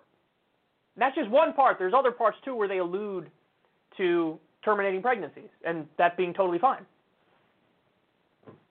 it's so oh my god, it's so amazing how much culture overrides like literal reality. Because culturally in this country, we've just come, everybody's just come to accept like, well, obviously the Bible's uh, pro-life. What? I could give you multiple passages where they do abortions in the Bible. Anyway, I digress. On taxes, I love this. On taxes, he says, I haven't done enough research on that yet. I will research that with the strongest experts. He sounds like Trump the strongest experts, most incredible experts. I will research that with the strongest experts that serve God and come back with the best solution. And that will be my answer for anything that I haven't researched. I have the earplug in, and I'm going to use that earplug. Earplug? What? okay, your tax policy is not supposed to be in any way, shape, or form related to God.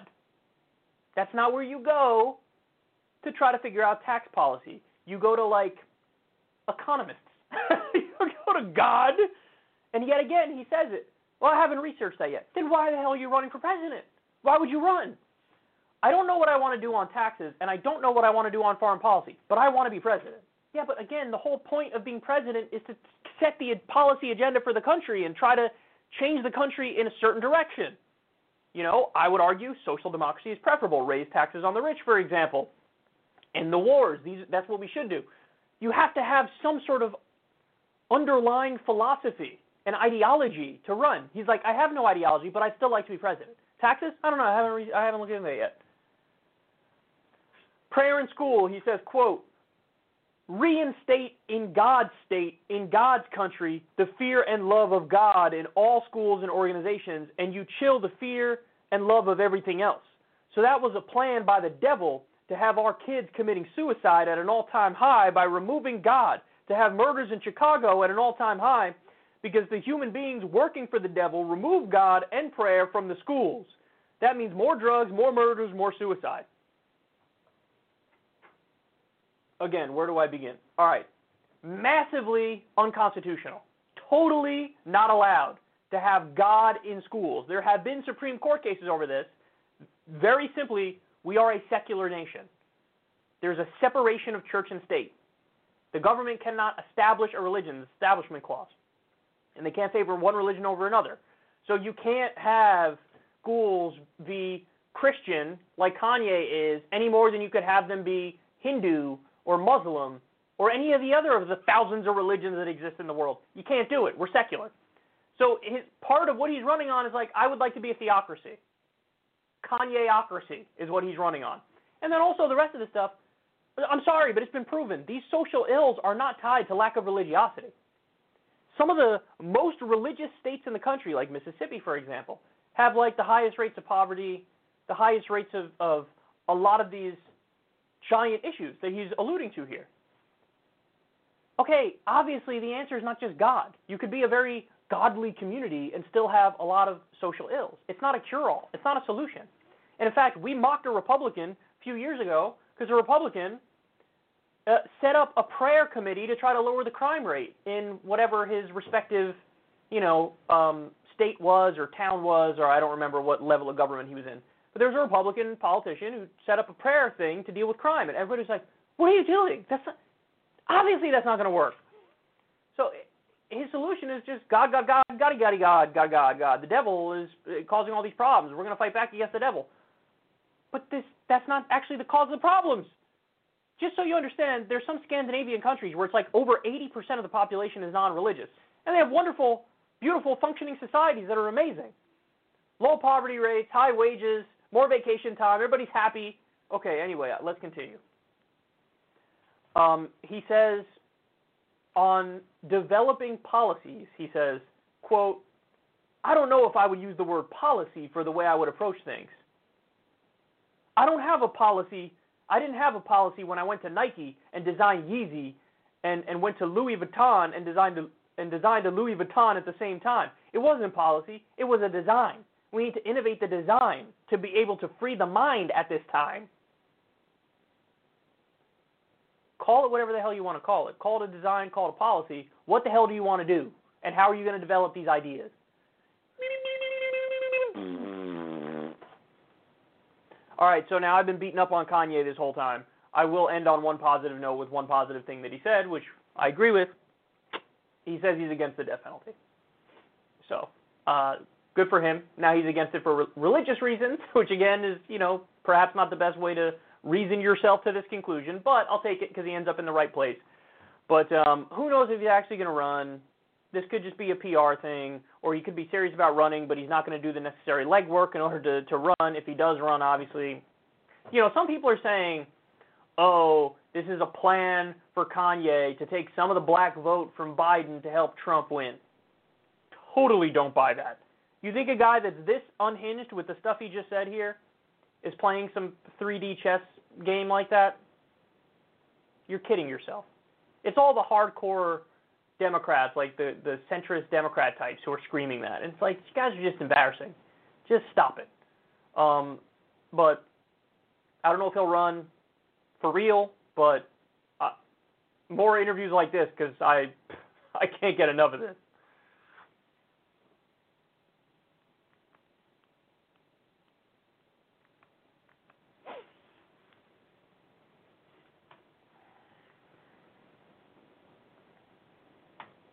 All right, next. The Trump administration's comical failure on the coronavirus continues. Jeff Stein of the Washington Post says the following New Trump keeps pushing new tax deductions to encourage Americans to go back to sports, restaurants, travel, and entertainment industry lobbyists are privately telling the White House that won't matter unless more is done to contain the virus. Trump and White House officials have talked up endorsed tax breaks for restaurants operating at way reduced capacity, sports games barred to fans, entertainment theaters are closed, vacation $4,000 credit per person, unclear if people feel safe traveling. A sense of scale here, one possible version of Trump's proposed tax deduction would cost $2 billion a year for the rest, and restaurant industry losses by the end of 2020 is $240 billion. Sports revenue lost 12 billion. Entertainment industry lost 20 billion. So um, the point of this story is they're like comically out of touch. I mean, it's it's like legendary how out of touch they are. They have one solution to everything, and it's like, uh, what if we did tax cuts? Okay, but as Jeff Stein points out accurately, doesn't matter how many tax cuts you give people, they don't feel safe going in public because there's a virus ripping through the country. You still have Florida, Arizona, Texas, record number of cases. Trump was bragging about the death rate being low, but that's just because the deaths lag from the initial time when people get the virus. So wait a couple weeks and that death rate's going to skyrocket again because people are just getting the virus in gigantic numbers now. In Florida, Arizona, Texas, there's other countries as well where it's on the rise. So you can't, they're trying to force everything back to normal without addressing the elephant in the room. Namely, there's an out of control virus. Guys, how many times have I told you this? If we mandated masks world, uh, worldwide, we can't do that. We don't have the authority. If we mandated masks in the country, if Trump said new regulations at the federal level, everybody's got to wear masks, that alone would have a gigantic impact. There was a study that came out that found I believe the deaths in this country would be one twelfth what they are if everybody wore a mask. I keep giving the example of, of Japan, where now this isn't to say that their response was perfect, just to be clear, um, but to do a comparison with us, they look a hell of a lot better than we do because they have less than a thousand deaths. Admittedly, they have a smaller population, but still less than a thousand deaths from coronavirus. And really, the only difference is everybody wore a mask. They did like minor shutdowns here and there, but it wasn't like a total economic shutdown like we did here. And um, less than a thousand people died, and it's all because they wore. Everybody wears masks. We have over 125,000 deaths, and you know, it's a. It, it's some people wear masks, other people don't. I'll tell you, from being in New York, I know that the minute everybody started wearing masks in enclosed spaces inside, our numbers, the number of coronavirus cases plummeted plummeted. Not as many people were getting the virus. But the Trump administration is refusing to even just say, hey, everybody wear a mask. They're go- skipping right to step like eight, and they're like, all right, we're going to do tax credits. But nobody wants to go to restaurants. So they they wanted to give minor league baseball a tax cut. The day after they floated that idea, minor league baseball was like, yeah, we've had a bunch of new coronavirus cases, so we have to shut down the facility and postpone the season. It just it shows you how amazingly out of touch they are. You know what else Larry Kudlow floated? You're to love this. It's incredible. A capital gains tax cut. You know what a capital gains tax cut is? Uh, capital gains tax is the money, investment money, the tax on investment money. So, like, if you have a bunch of money in the market, the stock market, and say you make $2,000 in one month from your investments, the capital gains tax is the rate that that's taxed. Um, I believe they've already cut it once or twice, and they want to. Uh, ideally, they want to eliminate it. Now, understand something about the market, guys. 90% of the market, actually, I think it's 92%, is owned by the top 10% of earners. So to target a tax cut to them, that's only helping the wealthy. Quite literally. This is at a time when people, workers are getting obliterated. And he's talking about an idea to help the top 10%. It's so out of touch that you almost get the sense that they don't even want it to work. Like they just want to continue to, to loot the treasury and, and rip the country off and screw workers. And Larry Kudlow wants to help his buddies on Wall Street. Like that's the sense you get watching this. It's like, oh, this is so stupid. They can't even have the intention of wanting to fix stuff. They can't even have the intention. This is so stupid. It appears like they don't even care about the problem. They just want to give more money to their friends. So I, I mean, it's how are you going to go to tax cuts again? How are you going to do that? How you going to do that? Look at the current state of affairs. You're going to tax cuts, bro. We desperately need a UBI. We desperately need Medicare for all. Like, this is what we need. There's 25%, we'll get to the story in a little bit, but a quarter of New York City renters haven't paid rent since March. We're about to face a foreclosure and eviction crisis, the likes of which we've never seen, a new homelessness crisis. And he's talking about tax cuts for the rich. Embarrassing.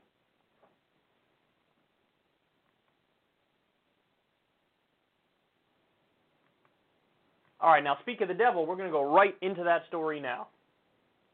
Right into that story now. Let's do it.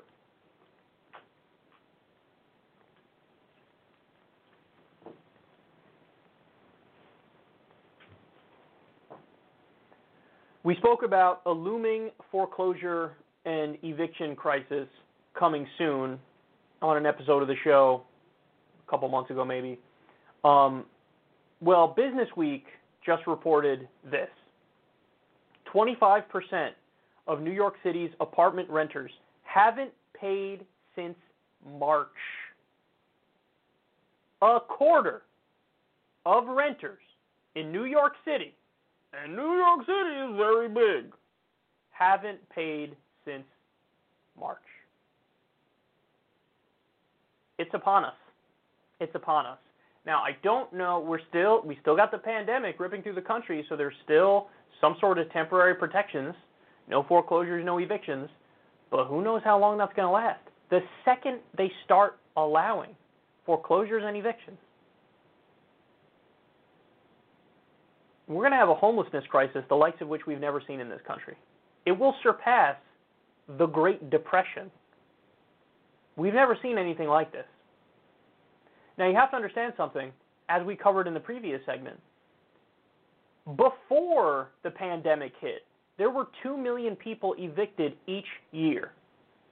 Now, that's, that's higher than the height of the Great Recession. So, we had a housing market crisis in 2008 2009. And just before this pandemic hit, we were already eclipsing the record numbers of evictions. And now you have the pandemic, which more than exacerbated this, more than exacerbated this. We're about to experience an apocalyptic event. We really are. Something needs to be done.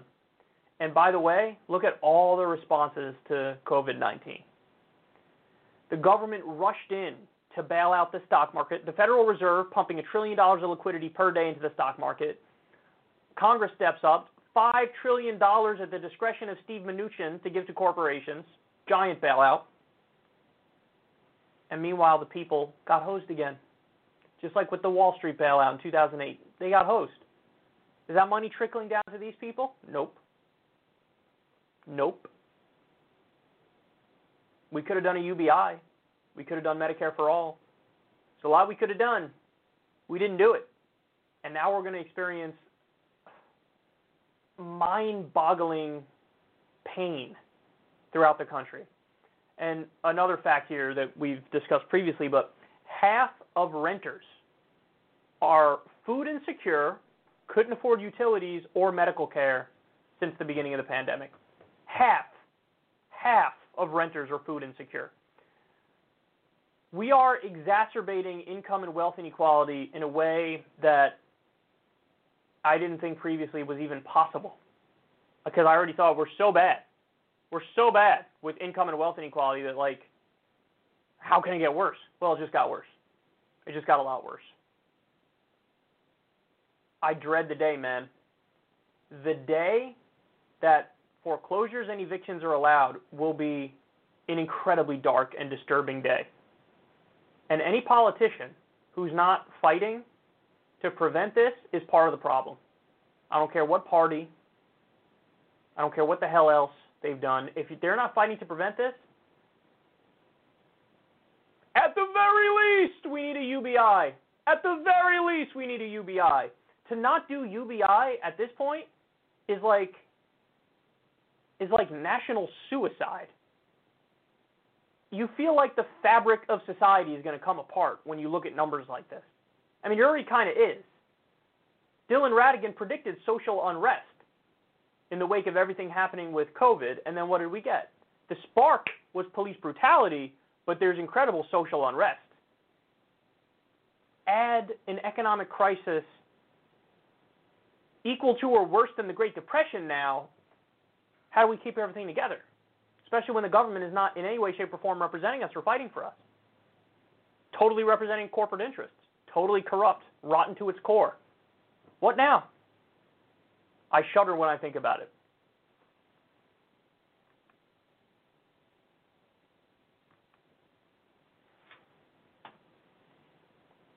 All right, next.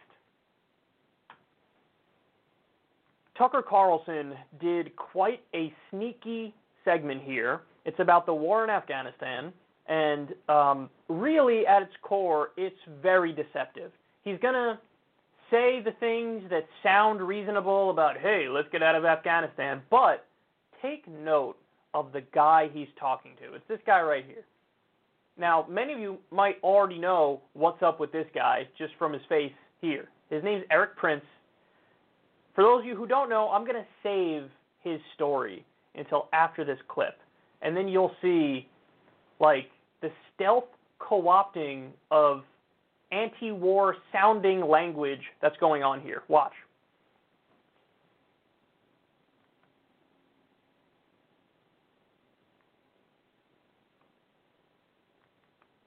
both Republicans and Democrats, fools all of them, on the House Armed Services Committee, have backed a new amendment to the annual defense authorization bill that would make it far harder for the president to bring American troops home permanently from Afghanistan, as he has promised to do and tried to do for four years. Maybe his most consistent policy position end the war in Afghanistan, but he can't because his generals and fools in Congress prevent him. Why is that? No one we know has spent more time in the country or knows it better than Erik Prince. He's chairman of the Frontier Resource Group. He joins us. Erik, thanks so much for coming on. Thanks, Tucker. It seems like the president has been thwarted once again. I'm not even keeping count, but of the number of times he has tried to accelerate troop withdrawal and he's been stopped by permanent Washington. What's happening here? Look, uh, he keeps going to the same people that give the same advice that we've. It's a circular loop, back for the same 19 years. We've gone through 32 troop rotations now. Uh, so there's no continuity and there really is no plan. All that Washington can resort to is spending more money and more troops. His first national security team actually wanted to send 70,000 more troops to Afghanistan. He's been trying to go the other way.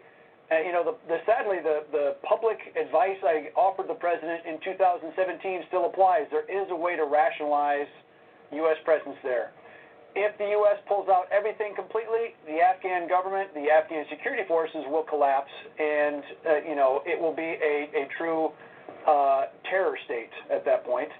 However, uh, you know, taking letting veterans go back in, contract to the Afghan government, and provide them the essentials that they need at a fraction of the cost and a fraction of the numbers that are there now.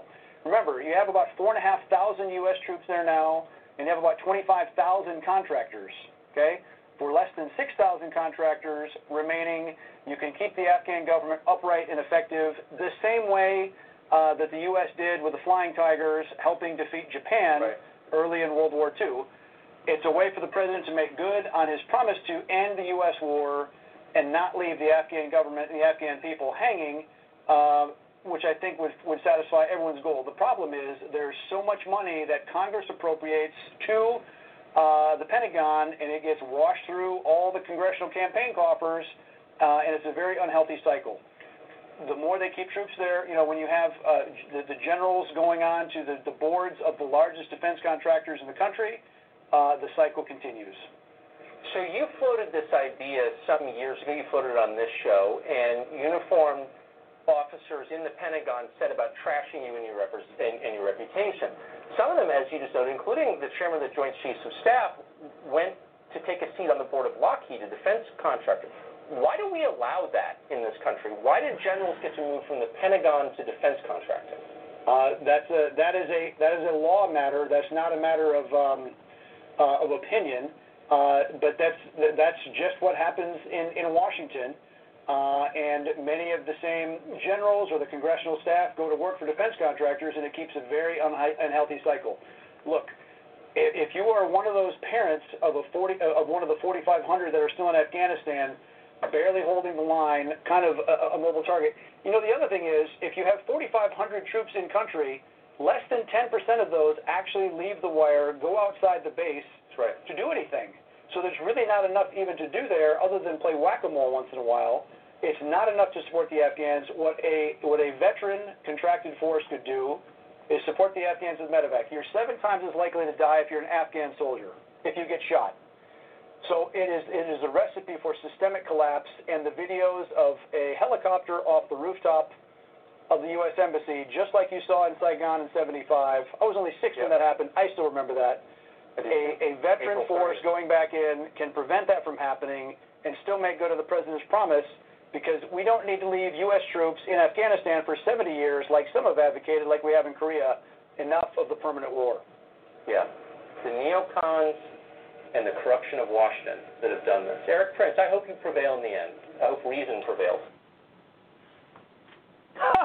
oh, that's rich. That is rich. Erik Prince is a neocon. He is a neocon. So, for those of you who don't know, this guy is the head of what was formerly known as Blackwater.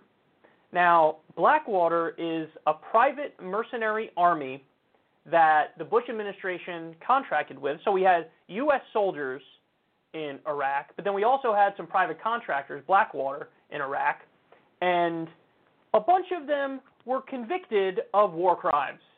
They committed a massacre and murdered, assassinated innocent civilians in a place called Nisour Square.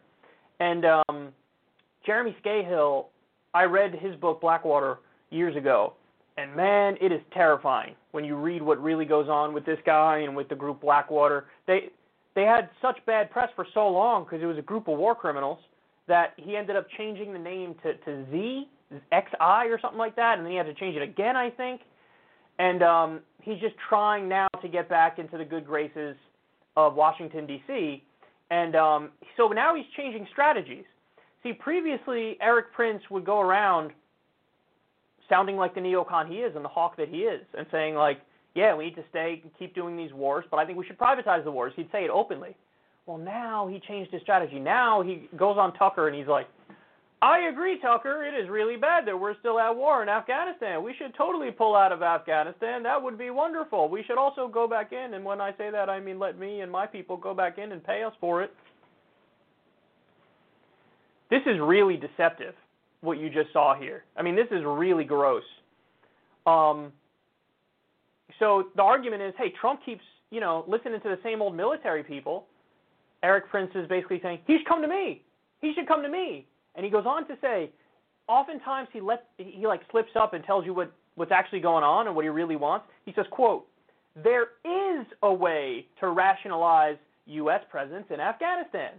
And he says, but you got to pull out all the troops, pull them out, pull them out, pull them out, but send in me and my mercenary army. And he says it costs less and there would be fewer people, so I don't know why we're not doing this. And then the richest part was Tucker says something about like the military industrial complex and the revolving door and how corrupt it is. And Erik Prince is like, oh yeah, totally, totally. This guy got many no bid contracts. He is the military industrial complex. He's part of that military industrial complex. It's just that Blackwater's not being used right now. So he's like switching up his strategy and pretending to be like anti war, even though he's advocating staying in Afghanistan with a mercenary army, which is even worse. Because in many ways, they're outside of the realm of international law. I mean, that doesn't matter because the U.S. ignores international law either way. But, and the other part is, and Jeremy Scahill again lays this out in his book, it is disturbing connections to extreme fundamentalist Christianity as well as part of Blackwater. You want to go into Muslim countries with a, a Christian fundamentalist army, a private mercenary for profit army, and you think that's totally fine and there's no problem with that whatsoever. And that taxpayer should pay him for this. We should be paying to have Blackwater in all these countries. Get out of here, man. This guy's not anti war. This guy is a neocon. This guy is a war hawk. This guy wants to send his own mercenary army in, which is even more dangerous than our own military. And Tucker's acting like, yeah, yeah, this is anti war and I want reason to prevail. Reason is getting out of Afghanistan.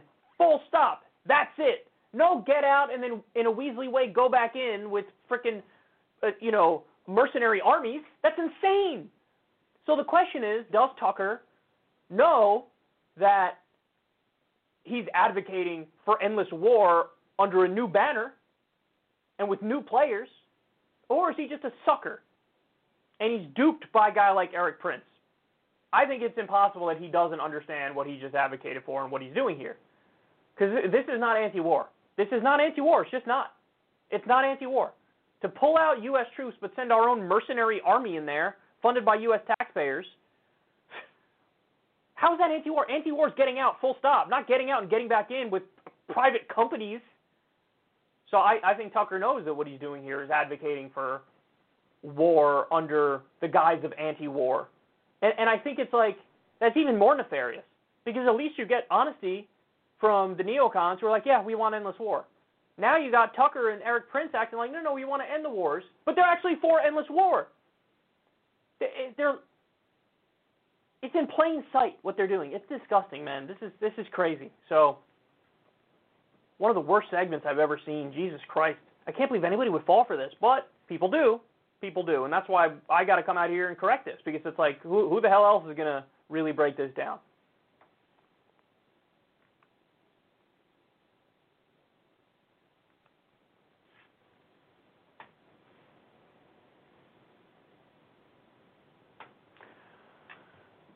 All right, now let me do the story on masks.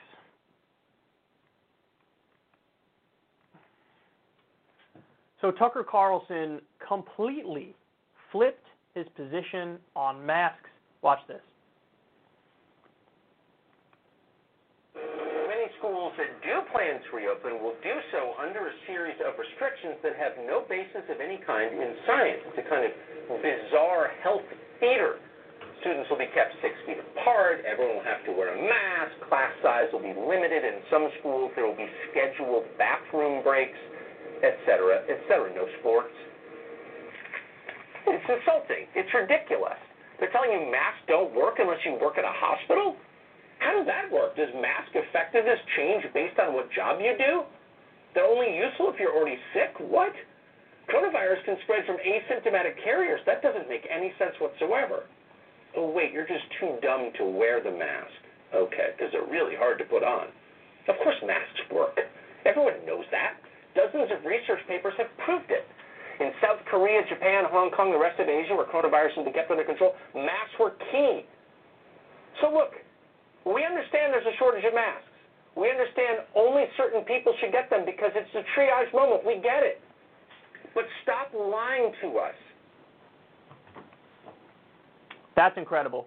That's incredible. Now, why did he do this? How did this come about? The answer is actually very simple contrarianism. It's all about contrarianism. So, when he did the previous segment, I believe that was at the time when Fauci and U.S. government agencies were like, masks don't work. Please, nobody use masks in the general public because they don't work. Now, why were they saying that? They were saying it because um, we were afraid of a mask shortage for our frontline workers who need them the most. But instead of saying, hey, we need our masks for the frontline workers, so don't buy them right now, they lied and said masks don't work. And so, you know, they lost all credibility on that moving forward, and that really was such a that really was such an important moment because it was like the beginning of it was such an absurd thing to say that like then people started to question everything that was being, you know, put out there on COVID-19. And yeah, the government has nobody to blame for themselves for that. Fauci has nobody to blame for himself but himself for that. The CDC, all of them who lied, World Health Organization, it was unacceptable. And they they were lying. Period. They were lying. It was disgusting. It was wrong. Um, now, today, we're hearing that, well, some schools are going to open up, some aren't. Trump's trying to force them all back. But some schools are opening with guidelines, and he explained some six feet apart, masks, reduced class sizes, so on and so forth. And, like, the connecting thread in all this stuff is that he wants to be against what the official line is. So the official line for a brief period of time was masks are bad. And so he was like, no, masks are good. The official line now is, hey, if we open the schools up, we got to have reduced class sizes, six feet apart, and masks. And so he's like, no, that's crazy, bro. So it's always like, whatever the official line is, I'm just going to say the opposite. So ultimately, like I said, it's mindless contrarianism because he contradicted himself there and he didn't even realize it. On the one hand, he was saying masks are obviously good months ago, and then now he's like, masks and six feet apart and reduced class sizes, absurd, anti-science. It's pathetic. It's pathetic. And honestly, this is a trend I've seen a lot more of recently. Um, it's easy to make yourself feel like edgy and cool if you're just a default contrarian. Like whatever I feel the main sentiment is that most people agree with, I'm just going to default to the opposite position. It's like, you know, listen, it, you guys won't be too surprised to learn that in, in high school and college, I was the argumentative kid who would, like, raise his hand and go back and forth with the teacher. Like, I was that prick. Probably still am to a little bit, but not as bad as I was back then. And, like, yeah, there's something about I'm just going to be contrarian that makes somebody feel like, ooh, I'm edgy and I'm counterculture and I'm such a truth teller. And it's like, actually, no, you're just a sheep in the other direction. Like, if you're the type of sheep who always agrees with the official line or always is with the majority, then you probably haven't really thought through these issues in any serious way. But, like, a contrarian is just the mirror image of that. You're just a sheep in the other way. I will default to official line wrong. And it's just so stupid. Like, fucking be consistent. Have a, have an actual take on something. And you know, who the hell knows what uh, Tucker really believes? He was getting credit for warning Trump about the coronavirus early on, but then very strangely, within a couple months of getting the praise for warning Trump about coronavirus, he started to change his tune on it and started to sound like just like a standard conservative, downplaying it in many respects. And that's what this is. That's what this is. You know, saying if we return kids to school, we shouldn't have special measures. Really? We shouldn't have special measures if we return them to school. When we know the virus is still ripping through this country, and we know the ways to prevent it. And Tucker from March was correct when he said, obviously masks work. Yes, they do. It's been proven. They work. So make up your goddamn mind, man, and stop with the mindless contrarianism. We get it that on Fox News that actually might be very marketable because you got a bunch of standard doctrinaire right wing clowns on Fox News. Hannity has never had an original thought in his entire goddamn life. His whole shtick is Republican right, Democrat wrong. Like that's it. That's his whole shtick. So I get it. What he's doing is like slightly newer for for Fox News, but like you look like an idiot. You look like an idiot. So you know maybe stop.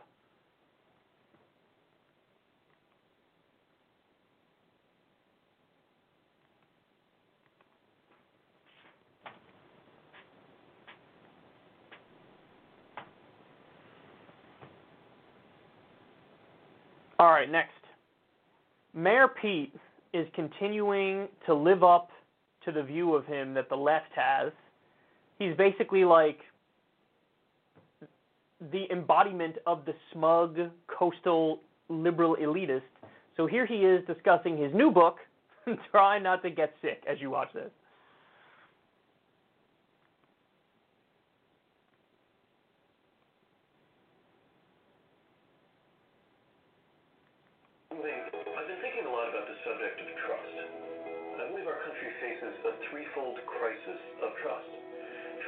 Our institutions, in each other, and trust around the world in America itself. Our democracy depends on high levels of trust, but social and political trust have been moving in the wrong direction. Looking at why and wanting to explore the building blocks of the trust we're going to need in the years ahead, I decided to put pen to paper to try to start a new conversation about this issue going into the fall. So on October 6th, I'll be releasing a book with Liveright Publishing. The book is called Trust, America's Best Chance. We're also releasing an audiobook version that I'll narrate. In order to move on from this pandemic, to deliver racial and economic justice, to restore America's leadership role in the world, I think we need to pay much more specific attention to how trust is earned and how it can be regained after it's been damaged. A stronger level of trust could be both a cause and a result of a better American life. As of today, you can pre-order Trust anywhere books are sold. So I'm hoping you'll check it out, and you'll see me talking about it in this space from time to time in the months ahead. And as we seek to support each other in our communities, I'm reminded of our own local, black-owned, woman-owned independent bookstore right here in South Bend called Brain Lair Books. Now is a very important time to support the booksellers who educate and inspire our communities every day. Thank you, and I'm looking forward to talking more with you soon about trust and how we can achieve it together in our time.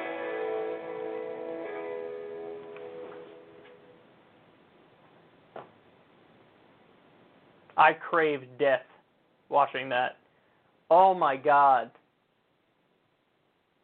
The background music alone made it incredibly corny, cheesy, ridiculous. How how is it possible to like immediately live up to what your harshest critics have said about you? That he spoke. How long was that clip? Hold on, let me. I could actually tell you. It was like a minute and 43 seconds. He spoke for that amount of time and said nothing. Nothing. You know, there's a bunch of different kinds of trust. There's three kinds of trust, and we're going to build trust for the future, and this is our best hope. This is our best hope to go on, and trust can be both a cause and an effect of a better American life in the future. What are you saying, bro? What are you saying? What are you saying? Okay.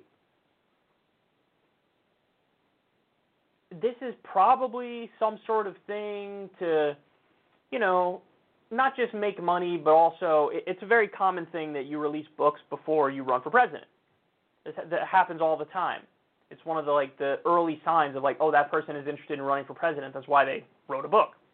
So this could be the same thing. Like he might want to run in 2024, 2028, depending on I guess if Biden wins the election. He probably wants to run again. So I'm guessing that that plays a part of it. But I, you know, it really depresses me that this guy is going to be a public figure likely for the rest of my life. I will be seeing Pete Buttigieg. I'll be seeing him. He's going to run for some other kind of office, I bet. He's definitely going to run for president again. He's going to be, the media loves this guy. They'll welcome him with open arms, and at the very least, he'll be some sort of contributor to, you know, one of these different mainstream outlets. And we're going to have to see this all the time. the hokey, corny, say something without saying anything approach to politics that's just totally vapid and vacuous. I'm consistently amazed at his- ability to move his mouth and say nothing. He doesn't speak in any in concrete ways. He doesn't talk about policies like Medicare for all, free college, living wage, ending the wars, Green New Deal, legalizing marijuana, all this stuff, because he's not substance based. He's ego based. So he does stuff like this. By the way, there is a contingent of the American public that loves this stuff. Loves this stuff. I feel like suburban men and women of a certain age, like either the like the uh the generation X wine mom and soccer dad who are very like, you know, button down polite society type people. They look at a guy like Pete and they're like, Yes, oh my god, yes. He sounds like a politician, yes. Say more words that don't mean anything, good sir. I love it. I love it so much. Even just the background music made me die inside a little bit. Trust. America's best chance. we should do some sort of contest for like vapid neoliberal meaningless phrases. Hope. The path to the future.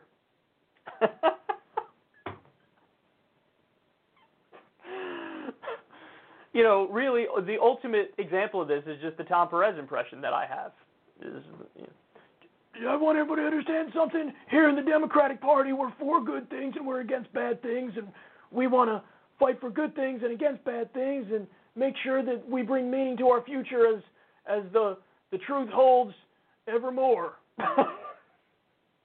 this is what they do. They have nothing to say. They have nothing to say. Do you get that? They have nothing to say to fundamentally improve people's lives. And by the way, I, I've noticed the same thing in how race issues have been sanitized and corporatized now. Go listen to any mainstream voice talking about the death of George Floyd and what we should do in response to it. And it all it's all interpersonal, individual, like, you know, you have to recognize your privilege and adjust accordingly, and we have to move forward in a way that brightens our future and expands our horizons to come together in an inclusive but diversified, tolerant space. And it's like, you're not saying anything. You're not saying anything. You want to know how you say stuff on politics? Politics, the word politics, part of that is policy. It's based on policy. So, what are the policies to change this stuff? What are the policies? What are your policies around trust, America's best chance? There are no policies there. That's the point. That's the point. He doesn't believe in anything. He doesn't believe in anything. I'm gonna die young, aren't I? I'm getting worked up over this stuff. It's uh, absurd.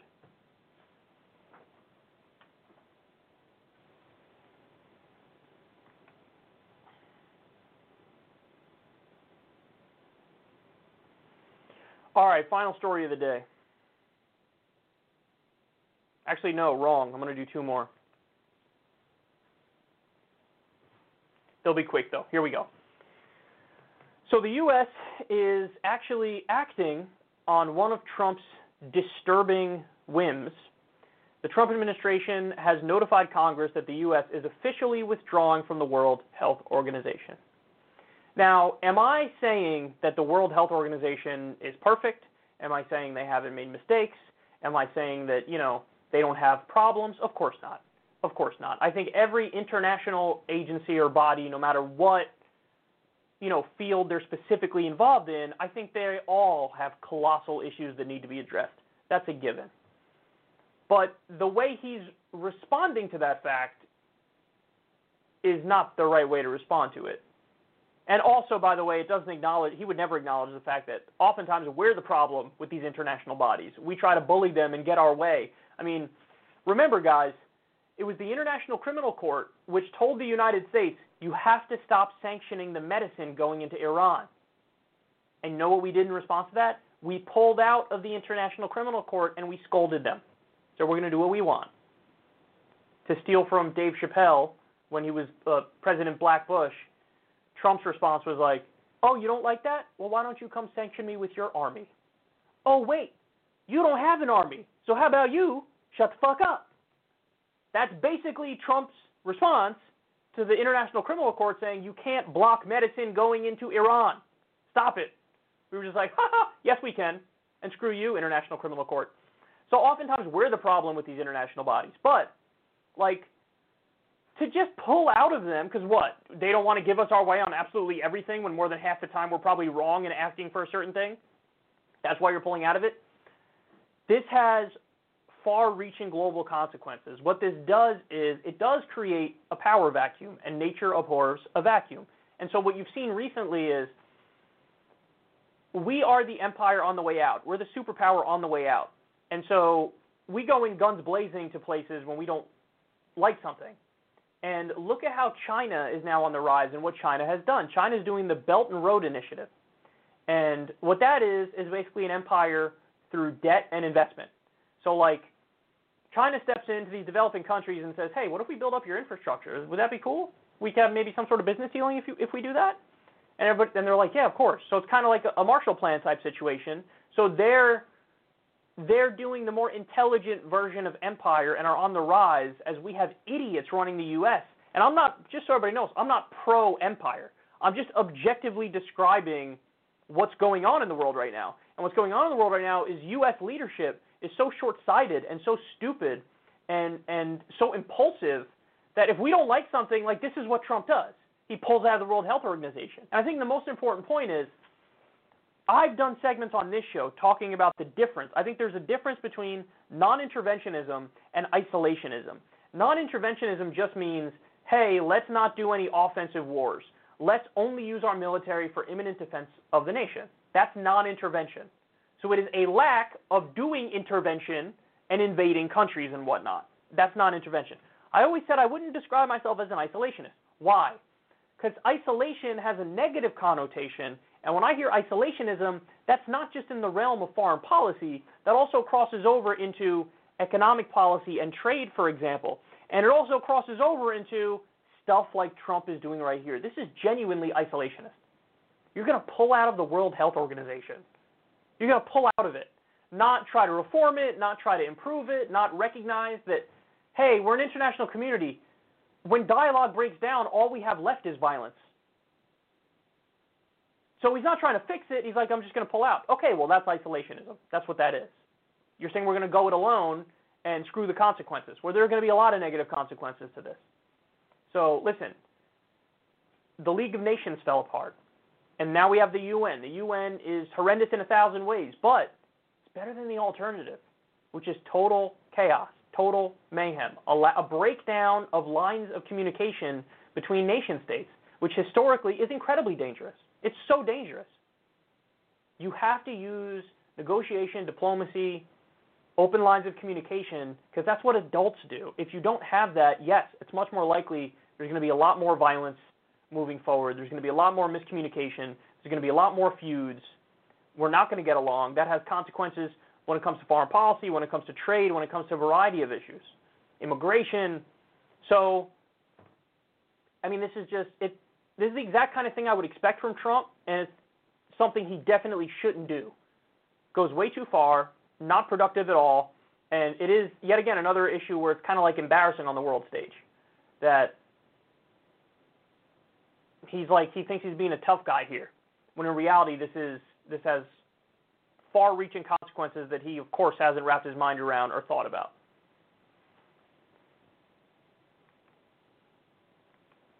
All right, now the final story of the day.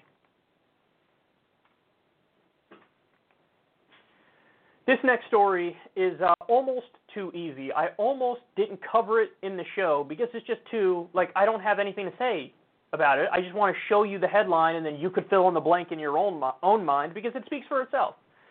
So the Wall Street Journal bureau chief says the following The Ayn Rand Institute received a PPP loan of between $350,000 and $1 million. Now, most of my audience knows who Ayn Rand is. For those who don't, let me tell you. She's a very, very well known writer, famous writer, um, and her whole thing is anarcho capitalism, or, you know, what's currently understood in the U.S. context as libertarianism. Um, I've read a bunch of her stuff, and man, she was extreme. There, there were some essays she wrote where she said, no, we do need some level of government, and the government should be, have be the court system, like because we need to have a place where we go to settle disputes, um, and so everybody, every country needs a court system. But that's pretty much it. Like that's what the government should just do the court system, and that's it.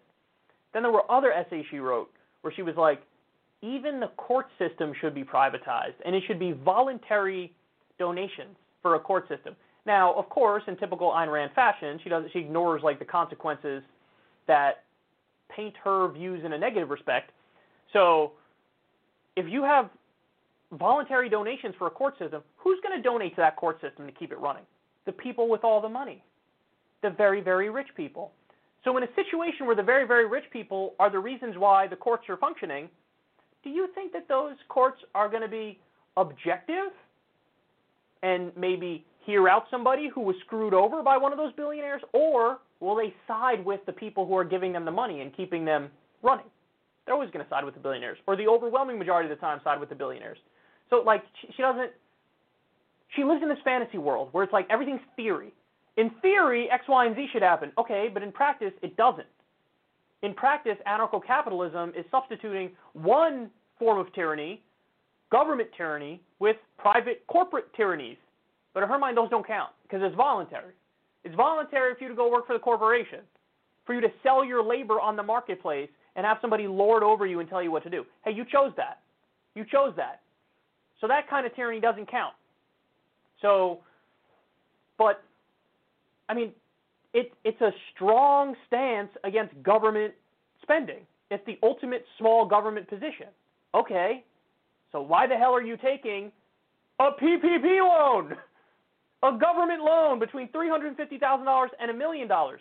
Now, people made the argument against Ayn Rand and against, like, you know, I think Ron Paul, like, oh, Ron Paul accepts Social Security money. Ayn Rand lived off some government money towards the end of her life. So, you know, hypocrites. Now, the response that libertarians have to that is, yeah, but they did pay into that their entire lives through Social Security, through the social safety net. So, like, they're just getting back what they already paid in, so they're not really hypocrites. And they weren't given a choice to opt in or out to Social Security, so is it really, like, are you really burning them? No. They're just automatically as part of Social Security, so you didn't get them. They're not hypocrites. A PPP loan you have to apply for. It is categorically different than the Social Security one. So they're actively choosing to get a government loan as their entire intellectual philosophy is arguing against stuff that the government does. They don't think the government should have the ability to do this kind of stuff. They want to rein it in. But then they go and apply for the loan. Beyond hypocritical, incredibly stupid, but right on brand. Because, you know, I don't think I don't think there really are too many actual ideologues out there. They're just opportunists. These are people trying to get ahead like anybody else, taking any advantage they possibly can, government or not. And there is no real principled movement here. I'm not saying all libertarians are like this because they're not. There are plenty of libertarians who are principled. But it sure as hell is not the people at the Ayn Rand Institute who applied for a government loan so they can continue bashing government loans. All right. We are done, baby.